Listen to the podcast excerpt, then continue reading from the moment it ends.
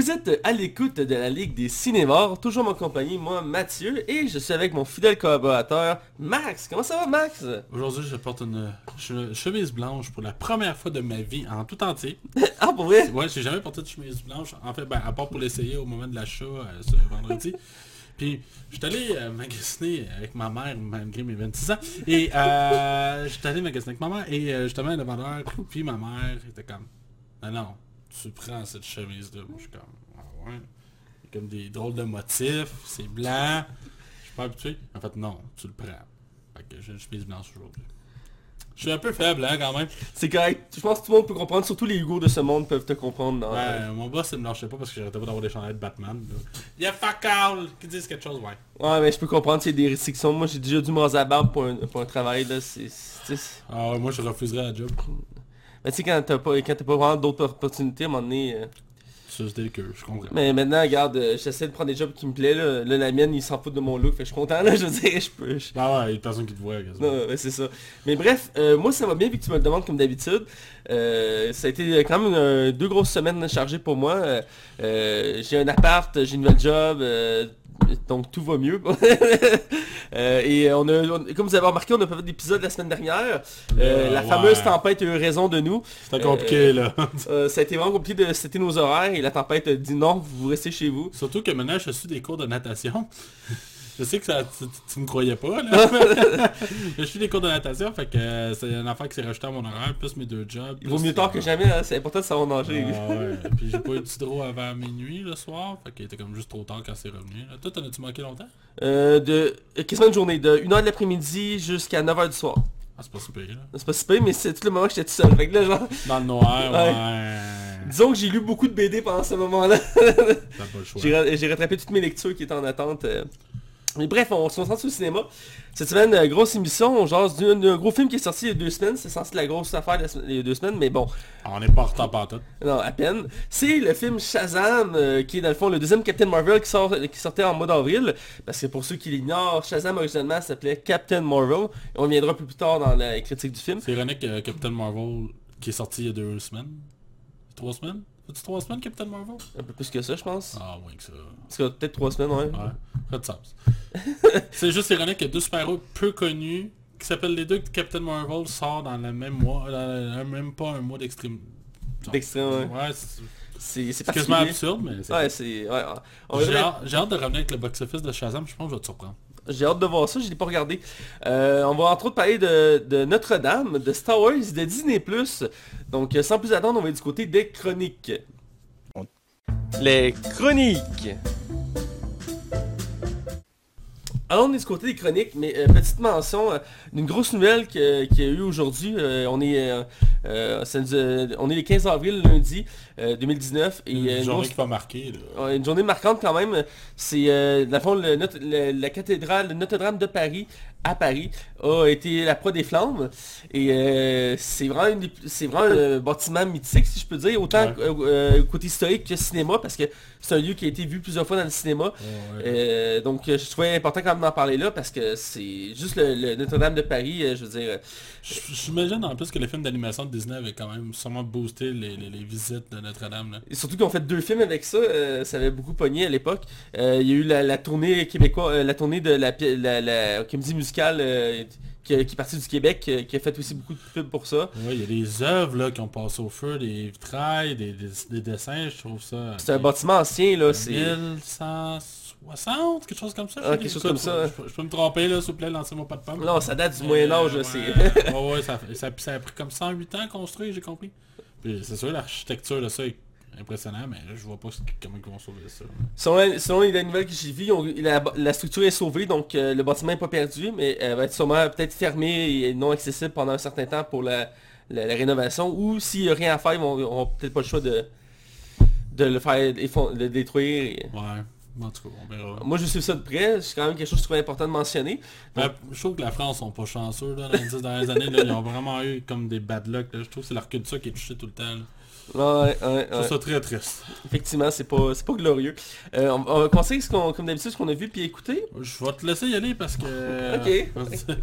T'en as- pas mal, puis je suis sûr que Ben, tu sais, ça fait deux semaines, il faut le mentionner. Ouais, ouais. Puis j'ai fait un filtre de toutes les séries que j'écoute aussi, je vais en garder pour euh, autre temps. Euh, j'ai parlé, je vais parler principalement de films cette semaine. J'ai vu le film Triple Frontière, euh, J'ai pas vu encore, mais je veux voir. qui, est, euh, qui est avec euh, ce film d'exclusivité de Netflix, Ouais. euh, qui, était, qui en Ben Affleck, Pedro Pascal et euh, Oscar Isaac. Euh, et c'est vraiment un très bon film. Euh, j'ai vraiment apprécié d'écouter. Euh, beaucoup de gens critiquent beaucoup Ben Affleck comme acteur, mais jamais dans, bon. jamais dans les films que je le vois, j'ai jamais été vraiment déçu par ses rôles. Il fait tant des bonnes performances et là-dedans il m'a beaucoup épaté. Même si c'est pas en tant que tel le personnage principal du film. Le film Triple Frontière c'est quoi? Eh bien, on suit différents militaires aux États-Unis qui ont chacun leur vie et il y a un- il y a un du jour au lendemain, il y en a un là-dedans qui euh, qui joue par Oscar Isaac, qui enquête euh, en Amérique du Sud pour retrouver un cartel de drogue. Et il va retrouver la, la- la planque secrète de ce, de ce cartel-là. Et il va avoir l'opportunité de faire de l'argent. Mais il peut pas le faire lui-même tout seul parce que il, va être en sous-homme. Puis il va pas se servir du gouvernement parce qu'ils ne laisseront pas prendre l'argent. Donc il va voir ses amis aux États-Unis, puis leur demande de l'aide. Fait qu'il réunit une équipe de euh, mercenaires aux États-Unis, entre autres avec Ben Affleck et Pedro Pascal. Ils vont être euh, 6-7 comme ça. Et ils vont aller en Amérique du Sud, attaquer une base d'un cartel, récupérer euh, en- des environs de 200 millions de dollars. ils doivent le ramener eux-mêmes aux États-Unis. Et c'est l'histoire, c'est ça le film. Ils vont aller aux Éta- en Amérique du Sud, puis ils doivent revenir par la suite. Et le film, vraiment, il est vraiment très bon. C'est pas tant poussé sur l'action, même si ce que j'ai l'impression que l'histoire, mais euh, les, dialogues, les- la, profondeur de l'histoire, les personnages sont vraiment tout attachants. Euh, il y a vraiment beaucoup de, de- de- de questions morales dans le film, en rapport avec l'argent, tout ça, les limites qu'on peut faire pour l'argent. Euh, aussi, tu sais, quand... euh, le, le risque, est-ce que ça en vaut la chandelle? Parce que c'est la plupart là-dedans des familles, est-ce que ça vaut la peine d'essayer de voler Deux- 200 millions, là. je veux dire, tu prépares vraiment un bon plan, mais 200 millions, je pense que je prendrais le risque. On est pas Max Standard. Sont, sont 5, quoi, je pense. Sont- je pense qu'ils sont 6 de mémoire. Euh, c'est tous des gars, des militaires. Il y en a un c'est un pilote. Ben Affleck c'est le vétéran parce que c'est- le plus vieux. Euh, Pedro, euh, Pedro Pascal c'est le pilote. Oscar Isaac c'est lui qui connaît qui a les informations, ainsi de suite. Puis, puis il le gars qui faisait Arthur dans la dernière version du Arthur. Ouais, ouais, ouais. Et là-dedans lui aussi il fait un militaire qui est genre super énergique puis genre full impulsif. Puis genre ils ont chacun une personnalité, ils sont vraiment intéressants. C'est un film il y a peu de personnages féminins dans ce film-là, faut le préciser. Euh, ça ressemble vraiment à un film de gars, mais en mettant non. euh, parce que c'est pas tant basé sur le côté on tire sur tout le monde comme étant des sacrifiés, ou c'est une gang de gars qui font juste tout exploser. C'est un plan, là. Mais il y a un plan, c'est pas tant basé sur l'action, il y, a il y a une bonne évolution dans l'histoire. Les décors sont très beaux à voir d'ailleurs, puis ça se passe en Amérique du Sud principalement. C'est très beau. Euh, il y a des belles interactions, comme je dis, le côté moral il est remis à roue des. Il y a une belle twist finale au film aussi que j'ai beaucoup aimé, que j'ai pas vu venir. Euh, D'habitude je suis bon quand même pour les voir et là j'ai vraiment aimé. Un bon petit film euh, sur Netflix que je vous recommande euh, chaudement. Euh, j'ai vu aussi un film de Tom Hanks. Euh, avant, j'étais capable de me vanter en disant que j'avais vu tous les films de Tom Hanks, mais depuis quelques années, j'ai un peu de retard euh, pour la- les films de Tom Hanks, parce que pour moi, c'est un des meilleurs acteurs de tous les temps euh, du cinéma. Je pense que tu dois être d'accord avec moi là-dessus. ouais, je l'aime beaucoup. Et c'est dans, les années, j'en ai plusieurs que j'ai pas eu la chance d'écouter. Celui-ci, l'est. C'est un hologramme pour un roi, qui est sorti il y a quelques années, je pense en 2014 ou 2016. Euh, et dans le fond, c'est un film que euh, on suit euh, le passage de Tom Hanks, qui est un vendeur qui euh, offre- a l'opportunité d'aller en Arabie Saoudite. C'est pour récent? Ben 2014-2016, il me semble le film. Ok, vas-y, continue, je vais aller voir. Et il a l'opportunité d'aller en Arabie Saoudite vendre une nouvelle technologie d'hologramme au roi saoudien. Et euh, ça pourrait être la vente de sa vie. Et il décide de partir là-bas. Et le film se déroule entièrement en Arabie Saoudite. Ah oui, je l'ai vu, ça. Et euh, c'est un, c'est un personnage, son, son personnage, il va là, mais de, de reculons dans la mesure que sa vie va pas très bien. Euh, il est dans un peu tournant sa vie à savoir qu'est-ce qu'il cherche. Et il va aller là-bas, il va se ressourcer d'une certaine manière, il va découvrir que la culture là-bas est vraiment différente de la scène, mais en même temps est très intéressante. Il va être dépaysé. euh, C'est pas basé sur une histoire vraie en plus, ça? J'ai pas regardé si c'était basé sur une histoire vraie. Oui. Mais j'ai adoré euh, ce film-là. C'est pas le meilleur film de Tom Hanks, mais il offre toujours une excellente performance dans tous ses rôles. Et ici, il est très bon. j'ai aimé aussi voir un film de ce genre-là qui se déroule entièrement dans un autre pays, dans une autre culture, et qui on, on monte la culture vraiment. Puis on s'amuse à euh, déboussoler le personnage principal qui est Tom Hanks, parce qu'il va avoir des situations un peu partout dans le film qui vont le déstabiliser, et c'est vraiment bien. Il y a un personnage secondaire dans le, film qui va l'accompagner tout le long, et c'est un, un chauffeur, qui va être son chauffeur, qui est un arabe. Puis genre le, le gars comme irresponsable, il est mal habillé, il est sale, et tout ça, puis il s'amuse avec lui, puis ils finissent par tisser une amitié, puis c'est vraiment bien entre les deux. Euh, puis vraiment le film il est vraiment bon, j'ai passé un bon moment à l'écouter, j'ai j'ai adoré ça, ça ça m'a fait réaliser que ça me manquait d'écouter des films de Tom Hanks, et je vais commencer à rattraper mon retard là-dessus. Euh, Tom Hanks c'est incroyable, là. je veux dire, je pense pas qu'il a fait un mauvais film dans sa carrière, j'essaie de me rappeler, mais je vois pas quel film, à part peut-être au début, dans ses premiers films, là, mais qui était... Da Vinci Code, là, pis sa trilogie, c'est pas... euh, T'as pas trop aimé ça? Non, le Da Vinci Code, c'était pas tant pire, mais euh, Ange et Démon, c'était pas bon, là. Je dirais que plus Inferno que je trouve qu'il est le moins bon. hein, le- Je vais pas me poser. Ben c'est le troisième là, je trouve que c'est le moins bon des trois là, mais euh, j'avais beaucoup aimé Da Vinci Code honnêtement, là, côté histoire tout ça. C'est une des rares fois que Tom Hanks a fait des suites, là. Je pense Ouais, qu'il aimait vraiment le personnage, c'est pour ça qu'il À part Histoire de jouer, je pense que c'est ça le qu'il avait fait. Ouais, ben, Histoire de jeu, c'est comme Ouais. contexte. Mais bref, je vous recommande de le voir ce film-là. C'est pas le plus gros film de Tom Hanks, mais c'est un bon film avec une bonne morale. Euh, J'ai écouté un film aussi que j'adore, ça fait partie de mes, mes tops de films ever. C'est le film Sans limite, Lim- Limitless. J'ai déjà parlé de ce film-là ici au podcast et aussi de la série. Euh, c'est le film qui a mis sur la map Bradley Cooper. Euh, à l'époque, il commençait à se faire connaître. Là. Ben, il a fait Hangover avant, là. Ça pourrait dans les mêmes temps, Hangover. Il me semble qu'il a fait le premier Hangover puis il a fait ça après, genre. Je vais aller vérifier. Parce qu'il me semble il- c'était pas après le troisième Hangover, ça j'en suis presque sûr. Mais Mais euh, me semble que c'est après le 2, là. parce que ça, ça peut être le- après deux, mais tu sais, il est en plein boom, là, ce- cet acteur-là. Euh, puis même dans Hangover, il est assez secondaire, dans la mesure que, tu sais, il n'y a pas un personnage, il est intéressant ce personnage, mais il n'y a pas la place pour se développer, là. Euh, dans le film euh, Sans Limites, il est là 100% du temps, c'est son personnage qu'on suit. Euh, puis vraiment, c'est devenu de mes acteurs fétiches depuis, depuis ce film-là. Je le trouve tellement bon, puis là-dedans, c'est super bon, c'est dans le fond... un- c'est un- on suit un raté qui, qui- qui est écrivain et que sa vie va vraiment pas bien. Ça commence qu'il vraiment il perd sa blonde, son contrat son- pour son livre marche pas. Il y a des problèmes de boisson. Il jouait dans War Dog. Il joue dans War Dog. Ouais, Oui, c'est vrai, il joue dans War Dog. Oui, c'est vrai. je me rappelle pas. Il fait genre un mercenaire. Oui, oui. Oui, je me rappelle. Il, il a mis du gel dans les cheveux puis des lunettes. Là, oui, oui. Je me rappelle. Limitless est sorti après euh, Hangover 1 et 2. Ah, Mais la même année, par exemple. ok, la même année, ok, ouais. Ah, il avait fait l'agence touriste aussi. Ça, c'est un film... euh, Très mauvais. c'est une série culte qui ont fait un film... euh, Mauvais choix de carrière, ça. Ouais, mais bref, dire que, dans le fond, c'est raté et euh, il croise une ancienne connaissance qui offre l'opportunité d'essayer une nouvelle drogue. Et ces drogues-là lui donnent la possibilité euh, de développer son cerveau à 100%. Donc, euh, il va le tester comme ça et ça va bouleverser sa vie. Et il va baser sa vie sur ce- cette drogue-là. Et ça va, il va vraiment partir dans une direction vraiment totalement opposée à ce que sa vie était alignée. Et on va le suivre comme ça, ses aventures, comment il agit avec, cette drogue-là. Et vraiment, ce film-là est incroyable. Pour la réalisation de ce film-là, scénario, euh, l'acteur. Je sais que c'est basé sur un livre qui ça dévie pas mal du livre, surtout la fin. Mais on fait quelque chose de vraiment intéressant avec ce film-là. Et euh, à témoin que ça pognait, ça arrive pas souvent. Euh, ce film-là a eu le droit à une suite en série euh, qui a moins marché. Elle a été annulée après une saison. J'avais quand même beaucoup aimé la série. Mais il me semble que Limitless avait fait un four au box-office. Je vais aller vérifier, là. Mais il me semble que ça avait pas pogné. Mais continue. Mais bref, il y avait une série qui a été annulée après une saison, même si j'avais apprécié la série, elle était pas au même niveau que le film. Euh, mais elle était vraiment bonne pareil. Mais il reste que c'est une voix qui je trouvais fascinant. Et que le film passe super vite. Là. Là, ça, j'ai rien dit. Le film avait coûté 27 millions, il en a rapporté 161 mondialement. Bref, c'est un film à voir. Euh, dernier film que j'ai vu, c'est un film d'horreur que je vais avoir de la misère à vous décrire, vous allez comprendre. C'est le film Supiria, euh, qui est un film science-fiction horreur, mettant en vedette Dakota Johnson. Euh, je vais chercher le nom de l'autre actrice parce que j'ai pas... que c'est un remake, ça, j'ai su, moi. Oui, c'est un remake d'un classique des années, je pense, Mais 70. c'est un film d'horreur, hein? Oui, c'est ça, c'est un film d'horreur. Euh, Mais le, le remake a comme joué, je pense, dans deux salles au Québec, là. Ah, pour vrai? Ouais, c'était vraiment limité comme sortie. Euh, qui vu. met en vedette euh, Chloé Grace euh, Moretz. Ouais. Et Tilda Swinton, elle qui est reconnue pour des rôles assez euh, fuckés. Euh, elle l'a fait récemment dans Doctor Strange, l'ancien. Euh, quand je dis fucké, c'est pas négatif, c'est juste qu'elle aime ça faire des rôles extravertis, tu sais, qui, qui sortent de, qui sortent de l'ordinaire. avec son corps, pas de façon sexuelle. là. mais genre, son corps exprime beaucoup dans ses rôles. Puis là-dedans aussi, elle montre très bien, puisque je trouve ça perturbant parce que dans le, le- avant de parler du film, dans, dans Doctor Strange, elle avait pas de cheveux. Ouais. Puis là-dedans, elle a des cheveux qui vont jusqu'à ses fesses.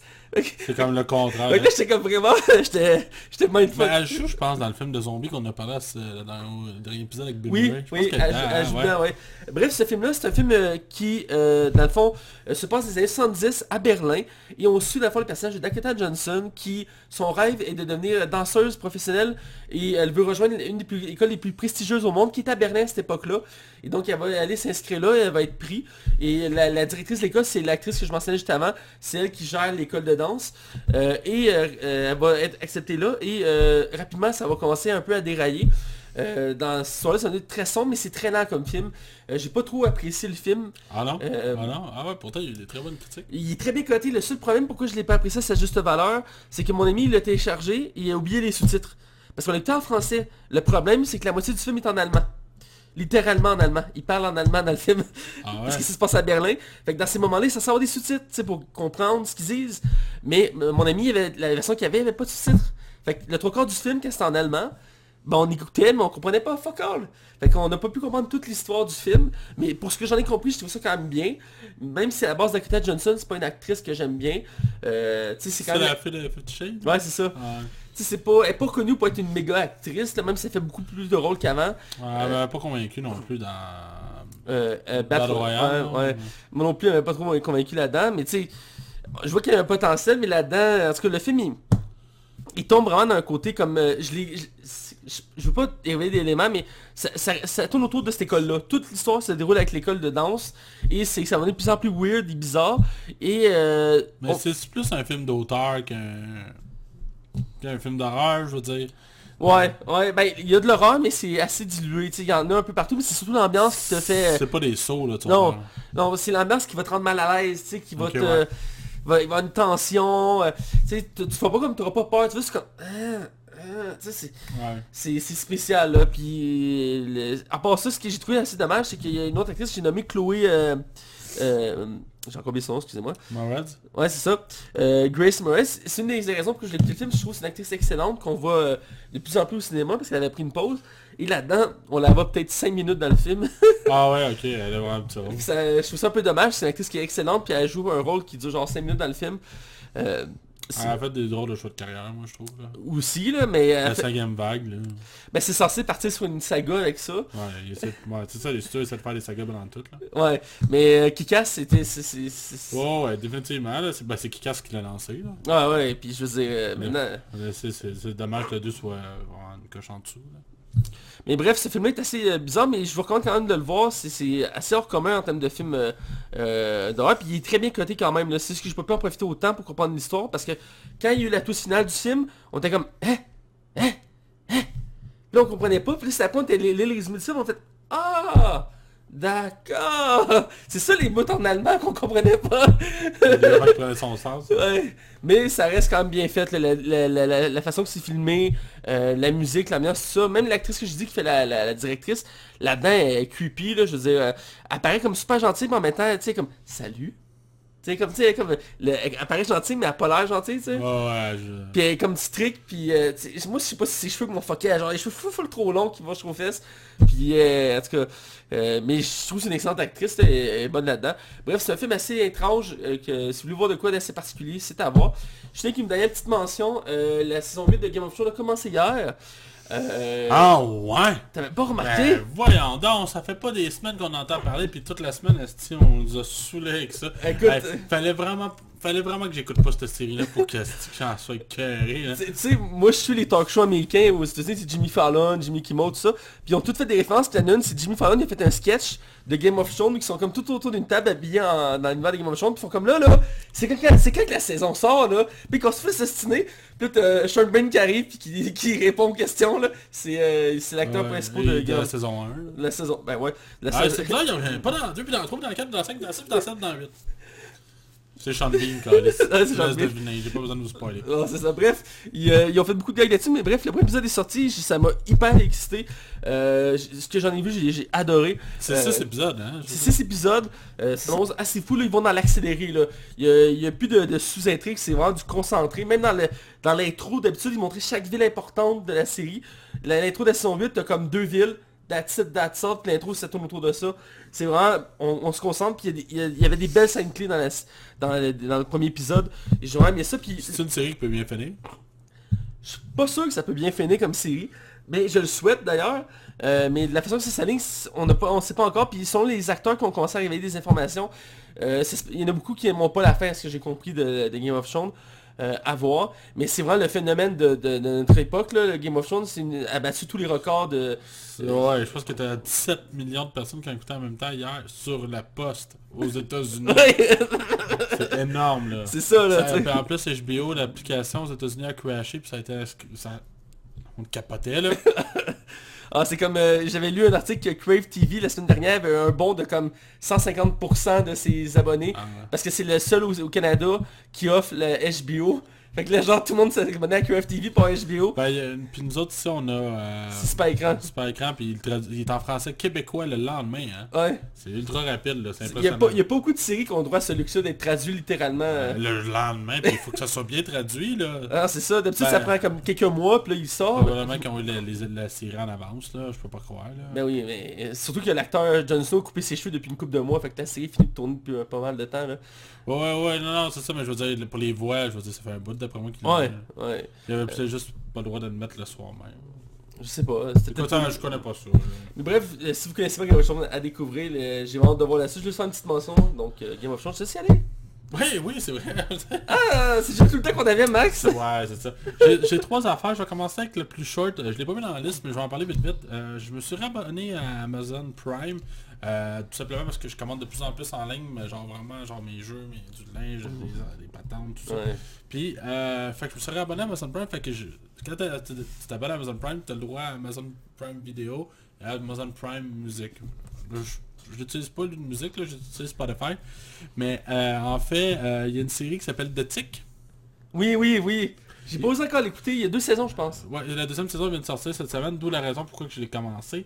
Euh, en fait, euh, à la base, j'ai eu un dessin animé là-dessus, que je me rappelle du dessin animé que je jouais à Télétoon. Oui, je me rappelle moi aussi. Il ouais. me semble que c'était bon, dans mes souvenirs, mais ça fait tellement longtemps. Ah, que- ouais. Puis il y avait déjà eu une série en live action dans le temps, là, euh, que je n'ai jamais vu. Euh, j'ai pas fait plus que deux épisodes. Ah, pour vrai? J'ai pas aimé ça du tout. En fait, euh, je trouve que... le- le- le- je sais pas, on dirait qu'il y a rien qui me plaît, je trouve ça trop bébé, je trouve que c'est... Tu sais, en plus, le- la série méta, ça pourrait être super intéressant, mais je j'embarque pas du tout, du tout, du tout. euh, je sais pas, on dirait qu'il manque de charme, le- les effets spéciaux sont tellement ringards que genre, aussi bien pas de n'avoir. Hmm. Je m'attache pas au personnage, puis je, Ouais. je sais qu'en plus c'est comme voulu stéréotyper pour les méchants Ouais. et les gentils. Mais C'est beaucoup de caricature, est-ce que j'ai compris? C'est vraiment ça, mais j'embarque pas, pas en tout. Fait que j'ai abandonné. Je sais que la saison 1 avait été bien reçue, là. Ouais, c'était super bonne critique. Je, je- c'est peut-être moi qui ai pas compris. Ouais, ça, ça rejoint peut-être pas ton toi. Je veux dire, il y a des types de public. Mais des fois, moi, si tu m'accroches pas dans les deux premiers épisodes, c'est fini. Tu sais, toi, t'es plus genre, mettons, un Master of Sex. C'est plus une série pour toi, ça. Master of Sex? Tu connais pas? Non. Euh, on m'a fait découvrir cette série-là pour longtemps, je l'ai pas encore écouté en tant que tel. Euh, c'est une série qui a, qui a 4 saisons. La fois, ça tourne autour euh, de, de psychologues qui, dans les années, je pense, c'est 80 ou 70, étudient euh, les rapports sexuels en- entre les couples, les gens, tout ça. Et ça, ça se passe dans un laboratoire, puis dans une petite ville comme ça. Puis on voit beaucoup de nudité. Ah ben probablement que j'aimerais ça. voilà. Plus que de nudité. J'ai écouté un vieux film que Robin Williams, Matt Damon et Ben Affleck sont dans le film. Oui. Je l'avais jamais vu. Ah non Non, je l'avais jamais vu, puis il est sorti sur Netflix, je pense, cette semaine ou la semaine passée. C'est un classique. Oh non, ça fait un bout dans le fond, je dis ça, mais ça fait un bout. C'est le décès de Will Hunting. Oui. Euh, un des premiers grands films de, de, de, de, de, de- de, euh, Matt Damon, que j'aime pas. j'aime pas Matt Damon. Euh, Il y a une scène par exemple qui est excellente dans le film parce que j'ai su par après que c'était de l'impro. Il y a un gag où que Robin Williams disait à quel point que sa femme arrête pas de péter, puis les deux, les deux personnes partent à rire, là, mais intense. mais c'est de l'impro, c'est vraiment des vrais rires. C'est genre, c'est- pas... Ah, ça, c'est pas ah, joué. je pas. Ça rend la scène encore meilleure. J'ai trouvé ça bien, j'ai trouvé ça beau, mais je sais pas... J'ai l'impression d'avoir manqué de message, je sais pas. Mais c'est le genre de film que faut que tu restes concentré parce qu'il y a tellement, c'est tellement profond, il y a tellement une, une belle histoire dans de ça, puis la fin, ça donne la réflexion, là, c'est... Ouais, ouais, définitivement. C'est un film avec un beau, un beau message, puis les valeurs sont bonnes. Puis j'étais content de voir Robin Williams, qu'on le voit Ben là, on le voit plus, on le verra plus, là. Ben, tu sais, son dernier rôle, il faisait la voix du chien dans le... le... Ah, c'est quoi le film? Déjà C'est un film britannique avec Simon Pegg, là. Euh, Ah ouais, ouais, ouais. il a le pouvoir de, de faire ce qu'il veut, puis genre, euh, il y a un chien qui y parle, là, puis... Ouais, ouais, ouais, je sais de quoi tu parles. Ouais. Euh, sinon, dernière chose, j'ai écouté Blind Spotting. Le premier, c'est ça? Le premier? Je pense que je me mets avec affaire. Ouais, c'est sûr. en fait, on parle ici de- de- de- de- de- de- d'un film qui se passe aux États-Unis où on a un ancien prisonnier qui est en liberté et qui euh, a- avait fait, fait sa peine et est en, on appelle ça remise genre... Remise de peine? Ouais, c'est ça. Puis il est à la fin, là. Il est vraiment à la fin, il reste comme trois jours. Et euh, un, c'est un film qui a beaucoup, beaucoup, beaucoup d'humour, mais il y a un message très social sur le racisme. Surtout qu'aux États-Unis, euh, il y a beaucoup de malheureusement de noirs qui se font tirer euh, par des policiers euh, américains blancs. Ouais. Puis c'est vraiment, c'est vraiment un fardeau aux États-Unis. Et le film tourne un peu autour de ça, car lui va être témoin d'un meurtre fait d'un policier blanc sur un homme noir Ouais, à trois jours de la fin euh, de son, de son mandat. Puis euh, c'est un film qui apporte beaucoup de réflexions sur le traumatisme, sur le racisme, sur les, les conséquences sociales que peut apporter la prison, ainsi que le, le- c'est de la réinsertion, mais il y a beaucoup de difficultés, mais on a un personnage qui, qui est blanc, puis c'est voulu qu'il soit blanc, c'est clairement voulu, qui est là comme un peu pour euh, désamorcer un peu de temps en temps le film quand ça devient trop élevé, parce que c'est des thèmes qui sont super lourds, mais c'est tellement amené d'une belle façon. C'est- C'est un film vraiment remarquable. C'est un très grand film. J'ai- lu beaucoup que le monde était vraiment fâché que le film était boudé aux Oscars. Puis je peux le comprendre sincèrement. C'est excellent pour vrai. Ben oui. Je- Puis je trouve ça plate parce qu'au Québec, on a quasiment pratiquement pas entendu. C'est un podcast qui s'appelle Séance de minuit qui m'ont fait découvrir le film. Mm. Parce qu'ils l'ont acclamé. Je pense qu'il était comme numéro un dans leur top. C'est est. c'est vraiment là un excellent film. C'était à, voir. C'était dans les films qu'il faut voir une fois avant de mourir. Ouais. Ce film-là rejeté là. Clairement. Ben écoute, ça m'intrigue pas mal ton film, j'aime ce genre de, de, de, film-là. Je, je suis sur un groupe Facebook qui s'appelle La Passion du film, puis j'ai partagé le fait que j'écoutais ce film-là, puis j'ai eu comme plein de commentaires comme quoi qu'il fallait absolument voir ce film-là, puis c'était excellent. L'acteur principal, est-tu connu? Non, c'est des acteurs que je connaissais pas, je- Ah, j'en connaissais même pas un. Oh shit, ok. Genre, euh, c'est c'est vraiment... Ah non, c'est pas vrai. Il y en a un. Ah ouais Puis celui-là, genre, ça faisait des années que je l'avais pas vu. Ce gars-là joue dans Space Jam, puis dans Jurassic Park 1, tu sais, le gros Ah avec oui. l'imperméable jaune, il y a un petit rôle là-dedans. Ça a fait, ah ouais, il fait encore de quoi ce gars-là Ah, C'est vrai, lui, ouais. Ouais, fait que je suis resté bête. Fait que, ouais, fait que c'est ça. C'est tout ce que j'ai écouté moi cette semaine. Ok, good, good. Mais on va des nouvelles? Ouais, absolument. On a, on du gros stock euh, cette semaine, du gros gros stock. Ça, Euh, on se regarde pour la fin, mon Matt. Évidemment, évidemment. Ben, je te laisse qu'on sait que t'as pas une nouvelle. Ouais, ben En on... Continue, mon sel est vivant. La technologie prend le contrôle de nous. Ah ouais, Cyril me fait ça des fois. Euh... Je m'assurer qu'elle fasse pas là, là, parce que j'ai juste à dire son nom. Euh, on a eu droit à une bande-annonce d'un film d'animation qui s'en vient euh, cette année. C'est La Famille Adams. Ah oui, oui. On, euh, ça faisait longtemps que le projet était sur les rails. On n'avait pas entendu parler depuis un petit moment. Euh, on a eu droit à la bande-annonce, comme je disais, puis on, toi et moi, d'écouter juste avant le, le podcast, parce que je l'avais vu beaucoup tourner sur les réseaux sociaux. Ouais. Euh, L'animation, on va se le dire d'un, est très très belle. Ah oui, Euh, oui. Puis euh, ils ont mis de l'émotion dans la mer. Hein. C'est, euh, tu as remarqué là, mais tout est animé dans ce, ce film-là. Euh, mais non, le film a l'air étrangement, ben étrangement, il a l'air très très bien. Euh, faisait penser un peu quand même au film de Adam Sandler, là, euh, Hôtel Transyl- Transylvanie un peu. Ouais. C'est dans le même style. C'est pas Sony qui le fait, mais c'est dans le même style. Ça me parle- Ouais. ça parlait beaucoup. Puis euh, à date, euh, ouais, je trouvais que... Qu'est-ce que t'en as pensé, toi? Moi, je suis un grand fan de, euh, de l'univers de la famille Adams. Euh, je suis un grand fan de la première série de, à l'époque qui avait commencé en noir et blanc. Euh, c'est ma mère qui m'a fait découvrir euh, il y a quelques années maintenant. Et j'adore cet univers-là. C'est euh, vraiment particulier, c'est très unique. Est très marquant d'ailleurs. J'ai brièvement vu la deuxième série qu'il y avait eu, qu'il y avait eu dans l'univers de la famille Adams. où je pense que c'est à la fin 80, début, début 90. euh, que j'avais trouvé bien aussi, mais pas autant marquante que la première. J'imagine à cause du casting, je trouve que le casting original était hallucinant. Ouais, ouais, ouais, ouais. Il y, en a, Et- il y en a un qui est mort là-dedans, qui jouait le père. Le père il est mort? Ouais, ça fait un bout là, ça fait un petit moment. Il il je pense que le dernier film qu'il avait fait c'était genre Street Fighter de movie là. Oh mon dieu. Mais là-dedans il y avait du fun, fait que je pense qu'il savait qu'elle allait mourir en plus, fait que ça rend comme... Mais bref, le film euh, donne vraiment le goût de le voir. euh, ça a bien respecter l'univers de la famille Adams. euh, Ouais, ben tu réalises à quel point que ces personnages-là c'était vraiment... fallait le faire en animé. Je pense qu'en live action, ça aurait pas donné grand chose de plus, mais en animé, je pense qu'il y a de quoi à faire. Ils ont déjà fait quelques tests comme ça. Je, je me rappelle d'un épisode marquant de Scooby-Doo qui faisait un crossover avec la famille Adams. Et ça avait été quand même bien. Moi, j'avais bien aimé ça. Euh, L'univers se, se- se faisait bien en animé. Ça permettait de faire plus de possibilités. Entre autres, la fameuse main, euh, qui en vrai est plus limitée. Euh, ici, en animé, mais on peut faire plus de possibilités avec elle. Euh, ce qui est vraiment bien, moi, je trouve. Donc, vraiment, je suis hype pour voir, pour voir le film. Ouais. Je vais avec ma prochaine nouvelle. Euh, autre bande-annonce, c'est une des bandes-annonces les plus attendues de l'année, euh, après Avenger évidemment. Ça, tu savais ce qui se passait ça allait sortir en fin de semaine, toi? Non, je pensais pas, non, euh. J'avais oublié qu'il y avait le Star Wars Celebration. Moi, je sais plus qu'est-ce que je faisais, mais en tout cas, j'étais pas devant mon ordinateur, puis c'est mon ami qui m'a écrit, il m'a dit « Hey, t'as-tu vu le teaser? » Je fais « Quoi? Je t'ai tagué dessus, je pense. Euh, à peu près en même temps, au même moment qu'il m'a écrit. Je me quoi?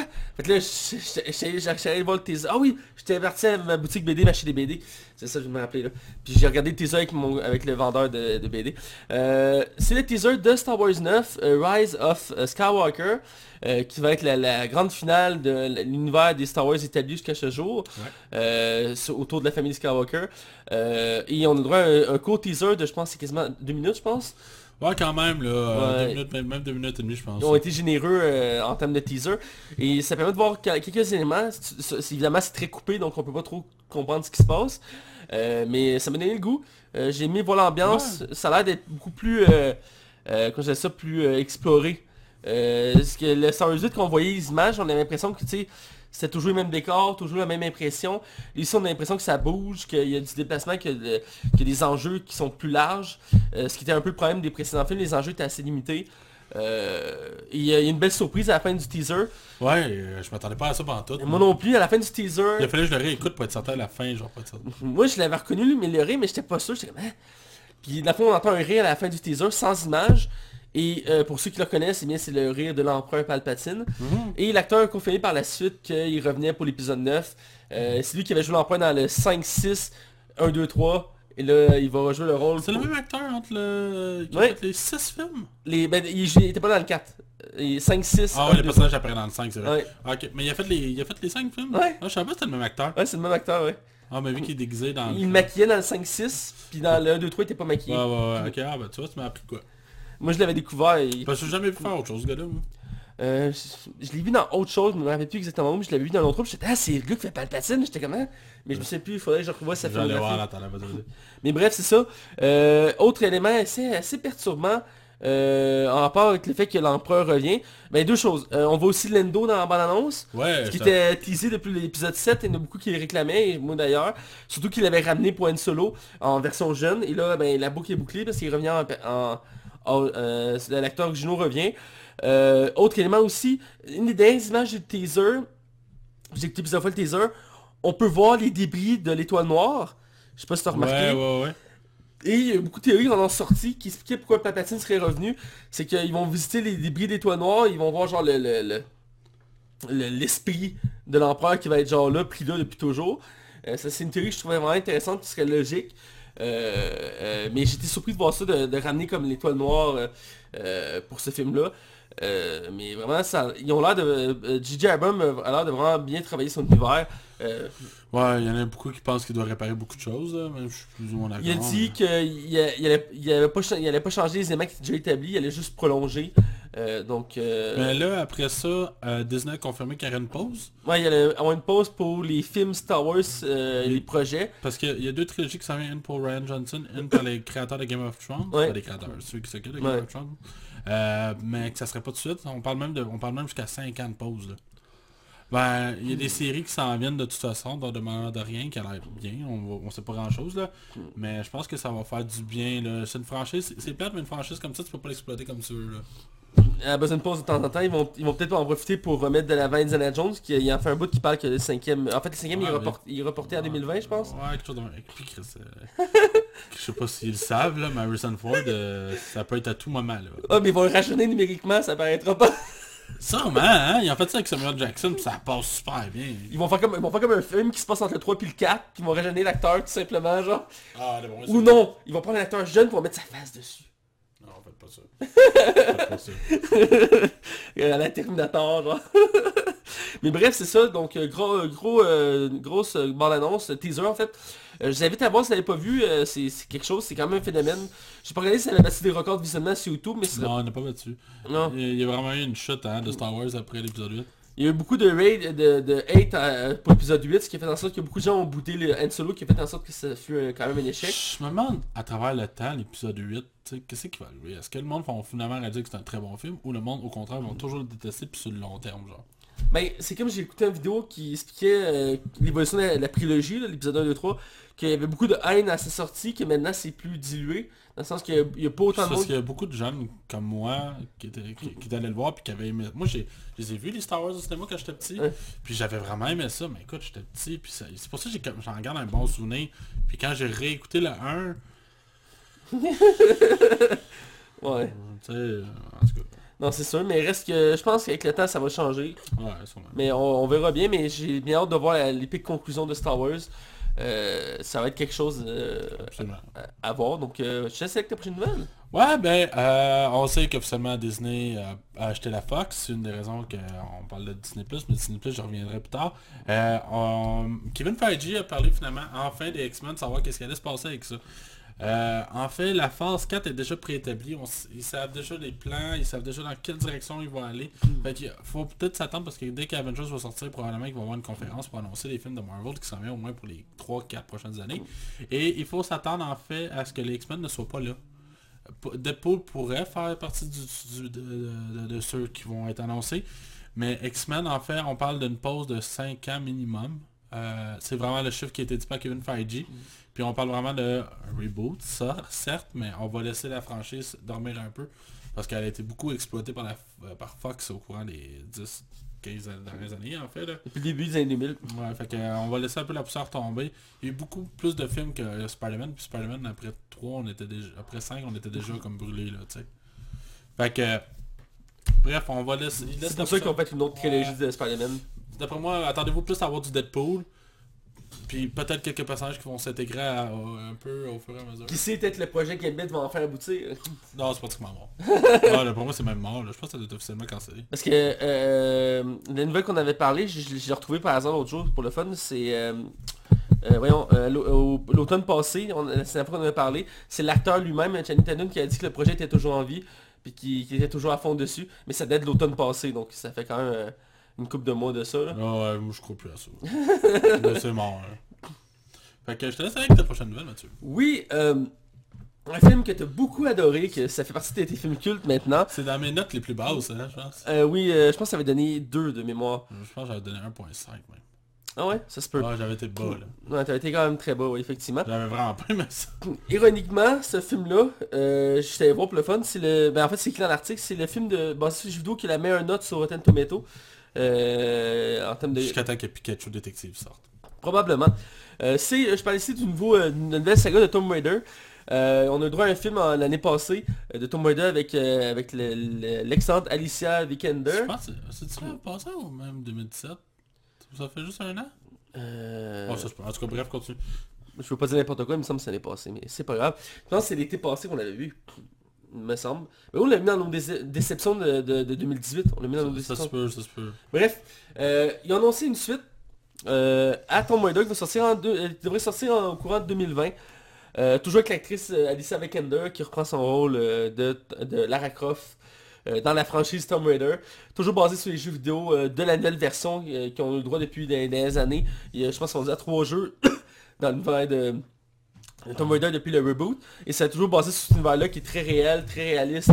euh, qui a un côté mystique évidemment, euh, mais qui, est- qui est vraiment plus réel comme univers, qui a une actrice, qui, un personnage qui, qui a une vraie, une vraie personnalité, tout ça. Qui est pas juste une paire de totons, là. Voilà. C'est vraiment ça. Et donc euh, c'est une suite, euh, surprise de tout le monde, étant donné que le premier avait pas si bien marché. Bah, il a bien marché au box-office. C'est pas un flop, là, loin de là, mais c'est pas non plus un méga succès, là. Non, puis on l'a déjà critiqué ici, vous pouvez voir notre épisode là-dessus. Moi, si j'irai pas le voir, j'ai aucun intérêt. À moins qu'on m'annonce que Nolan travaille dessus, là, il y a aucun danger à voir ça. Ben moi j'ai de l'espoir que ça peut être mieux, j'adore l'univers de Tomb Raider, c'est vraiment un univers qui est très intéressant. Tu penses qu'on va faire prendre même la même direction que les jeux, puis on est comme dans un monde comme plus hivernal, genre? Ça pourrait être cool. Ça pourrait être cool. Euh, S'ils peuvent aller un peu plus côté mystique, ce serait bien, parce qu'ils l'ont gâché un peu dans le premier film. Euh, S'ils peuvent vraiment plus respecter la franchise actuelle, ce serait vraiment bien. Euh, mais j'ai de l'espoir, surtout que j'avais beaucoup aimé l'actrice Alicia Vikander, c'est une actrice que je trouve Ouais, vraiment bonne. C'était pas tant elle le problème. Là. Non, c'est pas elle le problème. On l'a dit entre autres, c'est surtout le réalisateur qu'on voyait qu'il savait pas ce qu'il faisait là. Puis de méchant. Là. Méchant. J'avais vu, euh, je finis ma nouvelle là-dessus, mais j'ai vu une drôle de parenthèse. J'ai écouté la critique de ce film-là du Bazar du Grenier, euh, qui est la, la chaîne euh, dérivée du, euh, Ah du l'ont joueur du grenier. Ils l'ont critiqué. Et euh, le, le- le joueur du grenier, qui est le, le gars principal de la chaîne, il a dit que ce film-là était une copie plan par plan d'Indiana Jones, de la dernière croisade. Puis il montrait genre toutes les, les comparaisons. Genre, à la place que ce soit des nazis, c'est genre une organisation, mais tu sais, c'est- il dit c'est la même chose. Puis, tu sais, à un moment donné, elle saute sur un pont, c'est la même affaire. Puis il dit c'est comme une Indiana Jones, mais féminin. Genre. Ah. C'est comme à Star is Born, là, si tu verrais le nombre de films qui s'est inspiré de ce film-là. Je pense que c'était comme 14 films au total. En plus qu'il y a déjà eu 4 remakes, euh, c'est... Mais ouais, mais bref, je, je laisse la chance au coureur parce que Tomb Raider c'est une franchise que j'aime beaucoup. Et euh, à mon sens, euh, le- la version d'Angela Jolie ne rendait pas justice à l'univers de Tomb Raider. C'était une paire de totons là-dedans, c'est plate à dire. C'est non mais c'est vrai là. Il y a des plans qu'on faisait des plans sur ses seins ou qu'on a montré de côté euh, dénudé là. Il était habillé tout en moulant, là, il était tout habillé moulant. Ouais c'est ça. Puis je me rappelle le créateur lui il avait jamais approuvé ça. hein. Ah non? Non, il y a eu des pubs avec elle puis tout ça puis c'était pas. Lui dans sa tête c'était pas une paire de totons là. tu sais. ça, ça- En tout cas, bref, c'était ma nouvelle, je te laisse continuer. Euh, ben, on a eu l'officialisation euh, Shazam va avoir une suite. Sans trop de surprise, je reviendrai euh, des raisons que, que je trouve ça quand même un peu douteux comme choix, je reviendrai tout à l'heure. Mais euh, Shazam 2 va revenir, Zachary Levine a confirmé qu'il serait de retour aussi. À lui, j'ai su euh, dans une entrevue qu'il était sur le chômage avant ce film. Ah ouais? Puis ça a été comme... euh, c'est arrivé comme un miracle qu'il ait eu ce rôle-là. là. Il est vraiment content. il l'exprimait dans l'entrevue, puis je le trouvais vraiment drôle. Et euh, ce qui me fait mettre en parallèle, c'est qu'on le sait qu'il y a un film avec The Rock euh, qui s'appelle Black Adam, qui est censé venir, qui est un méchant, le méchant principal de Shazam. Oui. Euh, ce personnage-là va enfin avoir droit à son film parce que, euh, en fait, ce que The Rock expliquait dans une vidéo, c'est qu'il attendait de voir si le film serait un succès de Shazam, puis par la suite, il lancerait la boîte pour un Black Adam. Fait que Black Adam va avoir son propre film en 2020. Euh, Shazam devrait avoir aussi son film en 2021, j'avais lu, ou 2022 même. Et euh, les deux personnages, vont, le fond, vont avoir un origin movie, puis après ça, un crossover, mais sans... Ben, il va être le méchant de la ouais, suite, ça, hein. tu comprends ce que je veux dire? Ouais, ouais. Fait que, euh, on verra bien, mais je sais pas comment ils vont faire pour faire un film sur Black Adam, ce qui est un méchant. Mais il faut... En tout cas, il y a Joker qui s'en vient, dans le fond, peut-être lui va... Mais l'histoire est assez complexe de, de Black Adam, c'est assez intéressant, puis il y a un côté un peu anti-héros aussi par, euh, Ouais. par les bords. Euh, parce que euh, à travers les histoires, son personnage, oui, il est un méchant à la base, mais il y a un code moral, un peu comme Lex Luthor, qui est le méchant de Superman. Oui, il est méchant, mais lui, il protège la Terre, donc il, il attaquera jamais la Terre, tu sais. Ouais. Euh, c'est un peu le même principe pour Black Adam, il protège euh, son peuple, il protège euh, ce qui lui appartient. Euh, c'est un méchant, mais en même temps, il, est complexe, c'est pour ça qu'il mérite un film à lui tout seul. J'ai curieux de voir le... le- De toute façon, on va aller le voir. C'est sûr. Faites ça pour vous autres. Je, je continue l'univers de DC. Ouais. Une nouvelle que tu m'as fait découvrir que j'avais pas vu passer, je suis Je suis vraiment content. comme surpris. Ah, moi aussi, écoute, je, je suis déçu par moi-même de ne pas l'avoir vu. Euh, je suis hyper content de cette nouvelle-là, je suis surpris et très content. Je, Euh, je le sens dans ta voix pour vrai. Ah! Vraiment sincère. Je, genre. je cours partout. Euh, ils ont annoncé, euh, il y a eu plusieurs annonces de casting pour la saison 2 de Titan, qui est une, la première exclusivité de la, chaîne DC Universe, qui est un compétiteur à Netflix. Y a toute autre chaîne existante. Et euh, ils ont annoncé plusieurs personnages de, l'univers de DC, entre autres euh, l'acteur qui a joué Deathstroke qui est euh, ceux qui a joué ses enfants. Et là, ils ont annoncé un autre gros morceau.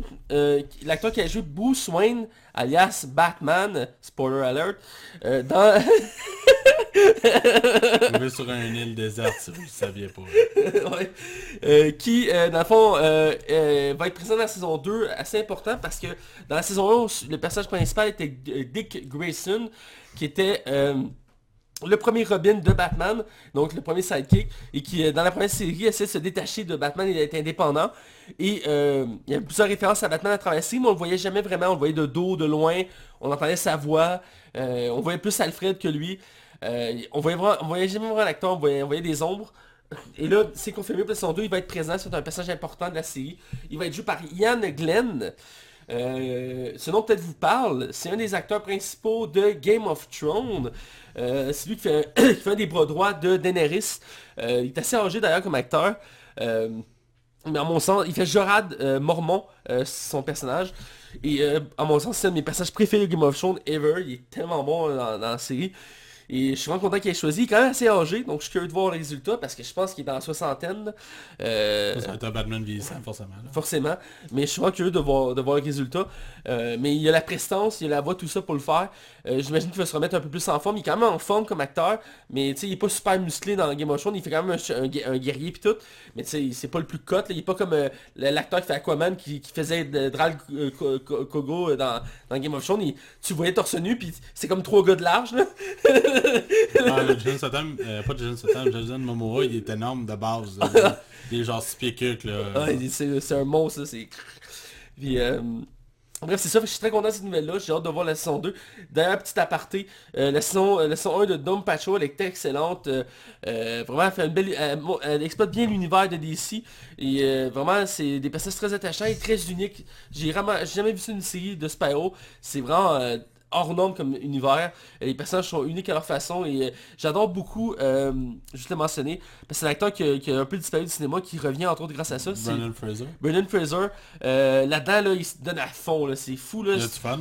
Ah, il y a du fun, il s'amuse. Euh, je trouvais au début qu'il paraissait un peu moins bien euh, physiquement, mais finalement non, je trouve- il y a encore de la présence, il est pas, il, il pue, il pue cote, mais tu sais, il paraît bien pareil, une bonne prestance, Il a une gueule, ce gars-là. il a une bonne gueule, tu sais, puis tu le regardes, puis ouais, tu l'écoutes, puis tout.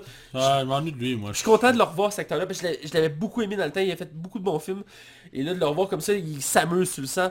Je laisse le mentionner, allez découvrir ça, Dom Patrol. Donc je laisse avec la nouvelle. Ouais, ben en fait, c'est la plus grosse nouvelle. On s'est regardé pour la fin parce que c'est Ouais. comme le nanan du nanan. Euh, je savais même pas que Disney s'en venait avec ça. J'ai finalement écouté en conférence. Disney euh, ont tout annoncé pour le Disney+. Euh, on va commencer vraiment par la base. Euh, D'un, la plateforme sera disponible cette année, c'est officiel. On parle aux États-Unis, ça serait en novembre 2012, le 12 novembre cette année. Ah, de ma fête. Oui, le, le- le tarif US et européen est de 6,99 par mois. Il faut s'attendre ici à peu près à 10$ par mois. La seule information qui n'est pas encore claire, c'est est-ce que ça sort cette année au Canada? C'est pas encore sûr, mais il y a des très fortes chances. Euh, mais parce que ils vont sortir la, la- la plateforme de, de pays en pays en fait. Comme en France, ils vont juste l'avoir l'année prochaine. À titre d'exemple. Nous autres, on peut s'attendre de l'avoir probablement en même temps que les États-Unis ou quelques mois de- ou de semaines de distance. D'intervalle.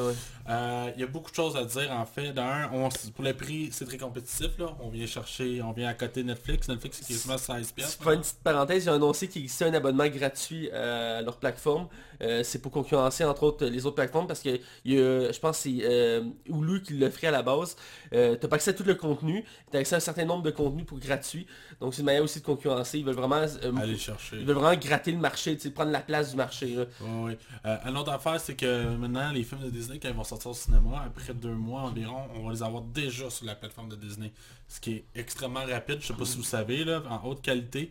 Euh, D'un, on a beaucoup de films et de séries qui ont été annoncés. Euh, on sait que les 30 saisons des Simpsons vont être sur la plateforme Day One. Euh, toutes les Marvel vont être sur la plateforme Day One. Captain Marvel va être là à la sortie. Avengers aussi. Euh, Qu'est-ce qu'il faut Family Guy. euh, Family Guy, non, ça va rester sur Hulu. On parle Ah. de- ouais, parce que c'est plus trash. là. Ouais. Il y aura beaucoup, beaucoup de films de la Fox qui vont être dessus. Ils ont dit que tout le catalogue des films Disney devrait être dessus. Ouais, depuis 1940. Fait qu'on parle des vieux films d'animation plus récents. Euh, Pixar va avoir- vont lancer une série, une mini-série sur des personnages de Monster Inc. Ouais. À Marvel, on a eu le droit à la première- au premier logo de Falcon et de Winter Soldiers. On va avoir une série sur Hawkeye. On va avoir une série sur, Sur Lucky. Sur Lucky, puis une qui s'appelle euh, Provision et Scarlet Witch qui va s'appeler euh, Wanda Vision ou Vision Wanda. Ouais. Fait que, euh, I guess que Vision ne meurt pas après Avengers. euh, je suis. Euh, Qu'est-ce qu'on va voir d'autre aussi? Euh, une série de, de Star Wars, Le Mandalorian. ouais, ouais, qui va sortir. Il y a deux séries qui ont été annoncées de Star Wars à part celle-là. Ouais. Sur euh, les personnages de Rogue One, puis une sur... Euh, c'est Paul Cameron, je pense. Ouais. qui était un des personnages centraux de Rogue One, qui va le droit à une série euh, spin-off qui va se passer avant le film Rogue One. Et il y a d'ailleurs le robot qu'on voit dans Rogue One. L'acteur qui le fait, qui joue d'ailleurs dans Dom Patrol, qui fait le méchant Dom Patrol, revient dans ce rôle-là, qui va refaire le robot. Euh, donc c'est vraiment le souci du détail, j'aime ça. Ouais, puis on parle d'un catalogue de 500 films et séries euh, Day One. Ouais, c'est... C'est c'est énorme, là. Disney vient vraiment Écoute, marcher. je parlais de ça avec du monde sur la passion du cinéma, puis il y en a qui me croyaient pas que Disney a fait un catalogue assez varié. euh, Oh, il y je a la... pense que tu comprends pas, là. Fox n'a pas été acheté par hasard, là. Non. C'est pas, pas juste pour les droits de Marvel pour nous faire plaisir qu'ils ont fait ça, là. Il y avait Avatar là-dedans, là. Je me rappelle, là. Puis tous les films, dont Die Hard, tout ça, puis on parle Alien, Predator. tout ça, puis on parle des, des adaptations de- en, en série. C'est énorme, là, comme marché. Moi, je suis abonné Day One, là. Je me pose même pas la question. J'ai excessivement hâte, là. Ah, moi aussi. Parce que la série Star Wars, je pense qu'elle va être prête en plus à- au lancement de la plateforme. Là. Fait que c'est énorme là. Fait que. Est-ce qu'il y aurait d'autres à rajouter? Je pense qu'on a fait le tour, mais C'est sûr, il y aura d'autres nouvelles, mais c'est le gros du, du gros. là. C'est pour on a skippé deux, trois petits détails, mais c'est pas mal tout ce qui a rapport avec euh, euh, la, La plateforme, là. la plateforme, mais il y en a aussi beaucoup de choses. Ouais. euh, sur toutes leurs licences, à peu près, ou presque. Euh, ça va être big, là, ça. C'est vraiment. c'est un Netflix killer là. Il y a des chances, il y a des chances. Parce que hey, à 10$ piastres par mois, je sais pas si tu sais, mais c'est vraiment pas cher. Là. Tu le vois même pas passer. hein. Non, c'est pas cher, effectivement. C'est vraiment pas cher. Puis écoute, tu manques à Marvel, tu l'as deux mois plus tard. Fou. Bref, euh, c'était tout pour mes nouvelles euh, cette semaine, Mathieu. Moi, je suis prêt à aller dans la zone box-office. Allons dans la zone box-office sans plus attendre. Bienvenue dans les chroniques box-office de Max. Allons du côté euh, box-office, et donc euh, on- euh, nos prédictions datent de deux semaines, on va quand même les mentionner, et Ouais. on va parler après des nouveautés, alors je te laisse y aller. Euh, je vais commencer par le, le moins gros des, du week-end en fait, c'est Pet Cemetery qui est Mhm. sorti. Euh, en fait, on, on avait quand même évalué peut-être un peu trop. Je, je sais pas pourquoi j'ai donné ça comme chiffre, j'étais un peu surpris, je pensais que j'avais donné moins que ça. Moi j'avais prédit quand même à 54 millions à son premier week-end, toi Mathieu un 45. Mais je me rappelle, c'est à cause, entre autres, que c'est un livre de Stephen King qui est adapté, là. Ouais, puis les critiques étaient excessivement bonnes, mais le film est très droppé rendu à sa sortie, vraiment, vraiment. là. On parle de 70%. Là. Ça- Euh, puis Hugo avait prédit 37 millions. Hugo, t'es là? Bon, ben je vais prendre son prix, alors je... Ouais, en fait, euh, le film a rapporté 24 millions son premier week-end. Ce qui est bien pareil pour un film d'horreur. Je pense qu'au mondialement actuellement, il est rendu à 70 millions. C'est qui est bien. C'est pas énorme, c'est- le film est rentable. Euh, Je pense que le film a coûté quelque chose comme 20 millions, là, même pas là. Fait que Ouais, ces films-là, ça coûte jamais cher. Non, non, c'est ça, c'est pas des films qui coûtent cher. Euh, fait qu'on s'est planté toute la gang. Je- ouais, ben Hugo. Celle-là, je suis un peu surpris parce que je m'attendais quand même à un plus gros succès. Ben moi c'est l'autre qui me surprend. En fait, euh, on va parler de Shazam. Shazam! Shazam qui a eu des critiques excessivement très positives, mais vraiment là, au point de créer une hype. Mais pas une si grosse hype apparemment. Moi j'avais prédit 95 millions de dollars. On avait été comparé avec d'autres chiffres de d'autres films de DC. Ouais. C'est sûr que là on parle quand même de Wonder Woman et Aquaman qui avait quand même une certaine notoriété que Shazam ne connaît pas vraiment. Toi Mathieu, t'as même été plus fort que moi, t'as été 120 millions de dollars. Je peux être coupable. Puis Hugo 107 millions. Puis je m'avais trouvé généreux avec mon 95. Le film a rapporté seulement 53 millions de dollars son premier week-end. Actuellement, il est à 200... Juste 53 millions? Ouais, c'est vraiment... Il est à 260 millions mondialement. C'est pas... euh, on y fera... Je sais même pas s'il va faire 400 millions, là. Je suis vraiment surpris pour vrai, là. C'est- Je pensais que le film aurait marché plus que ça. C'est pour ça que quand tantôt je parlais du fait qu'il y avait une suite, j'étais surpris. Là. Je m'attendais comme... Il n'y a pas de temps à marcher. Aquaman, ça a pris plus de temps. Mais les critiques sont hyper, hyper positives, là. Ouais, c'est sûr que c'est un film qui va gagner en temps, mais en tout cas, on reviendra sur la critique du film. Mais je suis relativement surpris euh, du résultat actuel du film. Pour un film de super-héros. Bref. Ouais. Euh, sinon, euh, la semaine prochaine, en fin de semaine, ce qui sort, c'est The Curse of the Low... Non, excuse-moi. The Curse of La Llorona, qui est un film qui fait partie de l'univers de Conjuring. C'est un nouveau spin-off. Euh, dans le fond, le film... Euh, Conjuring Universe. a une bande-annonce quand même assez bien. On n'a pas vu les critiques encore, fait qu'on juge à peu près le film sans critique. On juge pas la ok. Ouais, c'est ça. Hellboy, euh, juste pour donner un petit exemple, je pense qu'Hellboy était rendu comme à 14 millions pour son premier week-end. C'est catastrophique. Les critiques l'ont tellement assassiné que... Il y a 9% sur Rotten On Tomatoes. était censé critiquer ça la semaine prochaine, puis... Oh, Et Max est plus sûr, là. non, c'est parce que dépenser 10 pièces pour un film qui en vaut pas t'aimes ça la critiquer des films mauvais? Je te comprends pas. Ouais. J'ai pas, pas pris de décision encore, là. On va en reparler en c'est bon. Ouais. Fait qu'on verra bien rendu là, là, mais bref, euh, c'est ça, The Curse. Moi je pense que le film, vu que c'est dans l'univers de Conjuring, hey, la nonne avait vraiment scoré fort, mais la- la- l'avantage que la nonne avait sur, euh, sur ce film-là, c'est que le film de Conjuring 2 mettait en place déjà le personnage. Fait qu'il y avait déjà comme un background. Là, on y va vraiment avec une méchante qu'on connaît pas. Puis, euh, tu sais, c'est pas un gros casting non plus, à part la mère. Je, mais je pense quand même que les films d'horreur de Conjuring, si la critique est là, je, en du moins, il y a rare, je pense qu'il y a juste Annabelle 1 qui a des mauvaises critiques. Mais Lennon aussi a des critiques très moyennes. Mais je pense que le film pourrait rapporter 22 millions son premier week-end. Ça reste un film d'horreur pareil. Puis euh, ça peut être intéressant. J'ai juste l'impression que ce film-là, il est poussé pour dire, hey, il fait partie de l'univers Conjuring. Euh, toi, Mathieu, tu y allais avec un... Je vois qu'il y a 15 millions, euh, je pense que je vais commencer à me doser plus pour mes prédictions, je suis trop généreux. euh, c'est Ben, Shazam, c'est une surprise, là, on va se dire. Là. mais hein. Je m'attendais quand même beaucoup plus, plus proche du 100 millions que ça, là, mais euh, si je donne 15 millions, c'est quand même la- dans le Conjuring Universe, donc c'est déjà attendu pour ça. Il y, a- une certaine hype autour de ce film-là. Donc jamais la- le- tous les films de cette franchise-là marchent, donc il y a Annabelle 1 qui a beaucoup moins marché, puis Nun qui, qui- a marché, mais pas autant qu'elle aurait dû. Ah là, il y a Scorer en crise de note pour elle. que- Ah, mais les critiques l'ont... Ouais, mais au box-office, il y a vraiment... Ça, je pense, des plus rentables, c'est pas le plus rentable. Je parlais plus des critiques, là, mais... Mais ouais, effectivement, t'as raison. Euh, c'est jamais un critique sont quand même annonciateur de quelque chose, il y a des contre-exemples, mais reste que bref, je donne 15 millions, euh, je pense que c'est quand même représentatif euh, du résultat. Euh, c'est déjà tout pour Box Office. Ouais, on revient là-dessus la semaine prochaine. Fait qu'on s'en va dans la zone non spoiler et je le rappelle, on critique le film Shazam. Attention, vous rentrez dans la zone non spoiler. Attention, vous rentrez dans la zone non spoiler. Alors on est de retour dans la zone non spoiler et euh, cette semaine on critique le film Shazam qui a un seul titre et il n'y a pas de traduction euh, en français, c'est Shazam tout simplement. Oh Je sais que non tu es triste. Ah, t'es obligé de dire non original. Ah. Je faisais Captain Marvel juste pour une... Ça me dérange moins parce que c'est obligé de dire en anglais. Euh, ouais. Donc, euh, c'est réalisé par David F. Sandberg, euh, qui a réalisé Light Out et Annabelle Création, ce qu'on parlait tantôt. Le film que j'ai vu, Lights Out, euh, je l'avais vu au cinéparc. euh, C'était le film avec le concept que quand il fermait la lumière, il y avait une créature qui sautait dessus. Dès qu'il le réanimait, était plus là. ah, je l'ai pas vu ça. Euh, côté mise en scène, c'était super impressionnant. Côté histoire, c'était un peu ordinaire, mais c'était correct comme film. Puis Annabelle Creation, c'est le bon Annabelle. Ah, le deuxième, là. C'est le deuxième qui est très bon. Ah, là. je l'avais bien aimé, le deuxième. Ouais, là. fait que c'est lui qui s'en a occupé. Ah, c'est quand même surprenant qu'il fasse Shazam, mais il fait Shazam. Eh bien, bien, bien. Mais c'est comme lui qui réalise euh, Aquaman, il a fait un film de... C'est lui qui fait Pet euh, Cemetery. Ouais, je trouve ça spécial que DC va chercher des, des réalisateurs de films d'horreur, mais écoute, tant mieux. Ouais, c'est cool. Euh, côté casting, on a Hatcher Angel qui fait Billy Burston, Jeune. jeune. Et on a Zachary Levy, euh, Levy, Levy, Levy, ouais, qui fait Shazam. Alias Chuck. Alias Chuck dans la série Chuck, qui a beaucoup évolué depuis. On a Mark Strong, qui joue Dr. Tadus Sivana, ou Dr. Sivana tout simplement. Euh, on a Jack Dylan Grazer, qui joue Freddy Freeman, Qui est le petit jeune, là, dans le fond. qui est le qui meilleur ami du personnage principal. Et euh, là, ça, ça va être un autre challenge. Jimoon Unsu, euh, qui joue Shazam, Ouais. euh, qui est le grand prêtre euh, Shazam. Et que, pour anecdote, c'est son troisième film de Spyro cette année. Ouais, ouais, je sais. Si c'est dans les autres, c'est quoi? Il a joué dans Captain Marvel aussi, Oui. ironiquement. Puis l'autre... euh, Aquaman. Ah oui, il joue dans comment Il joue un des... euh, il, il, il est- par CGI, il est un homme poisson. Ah ouais. Il fait un roi, un roi homme poisson dans, dans Aquaman. Ouais, écoute, il.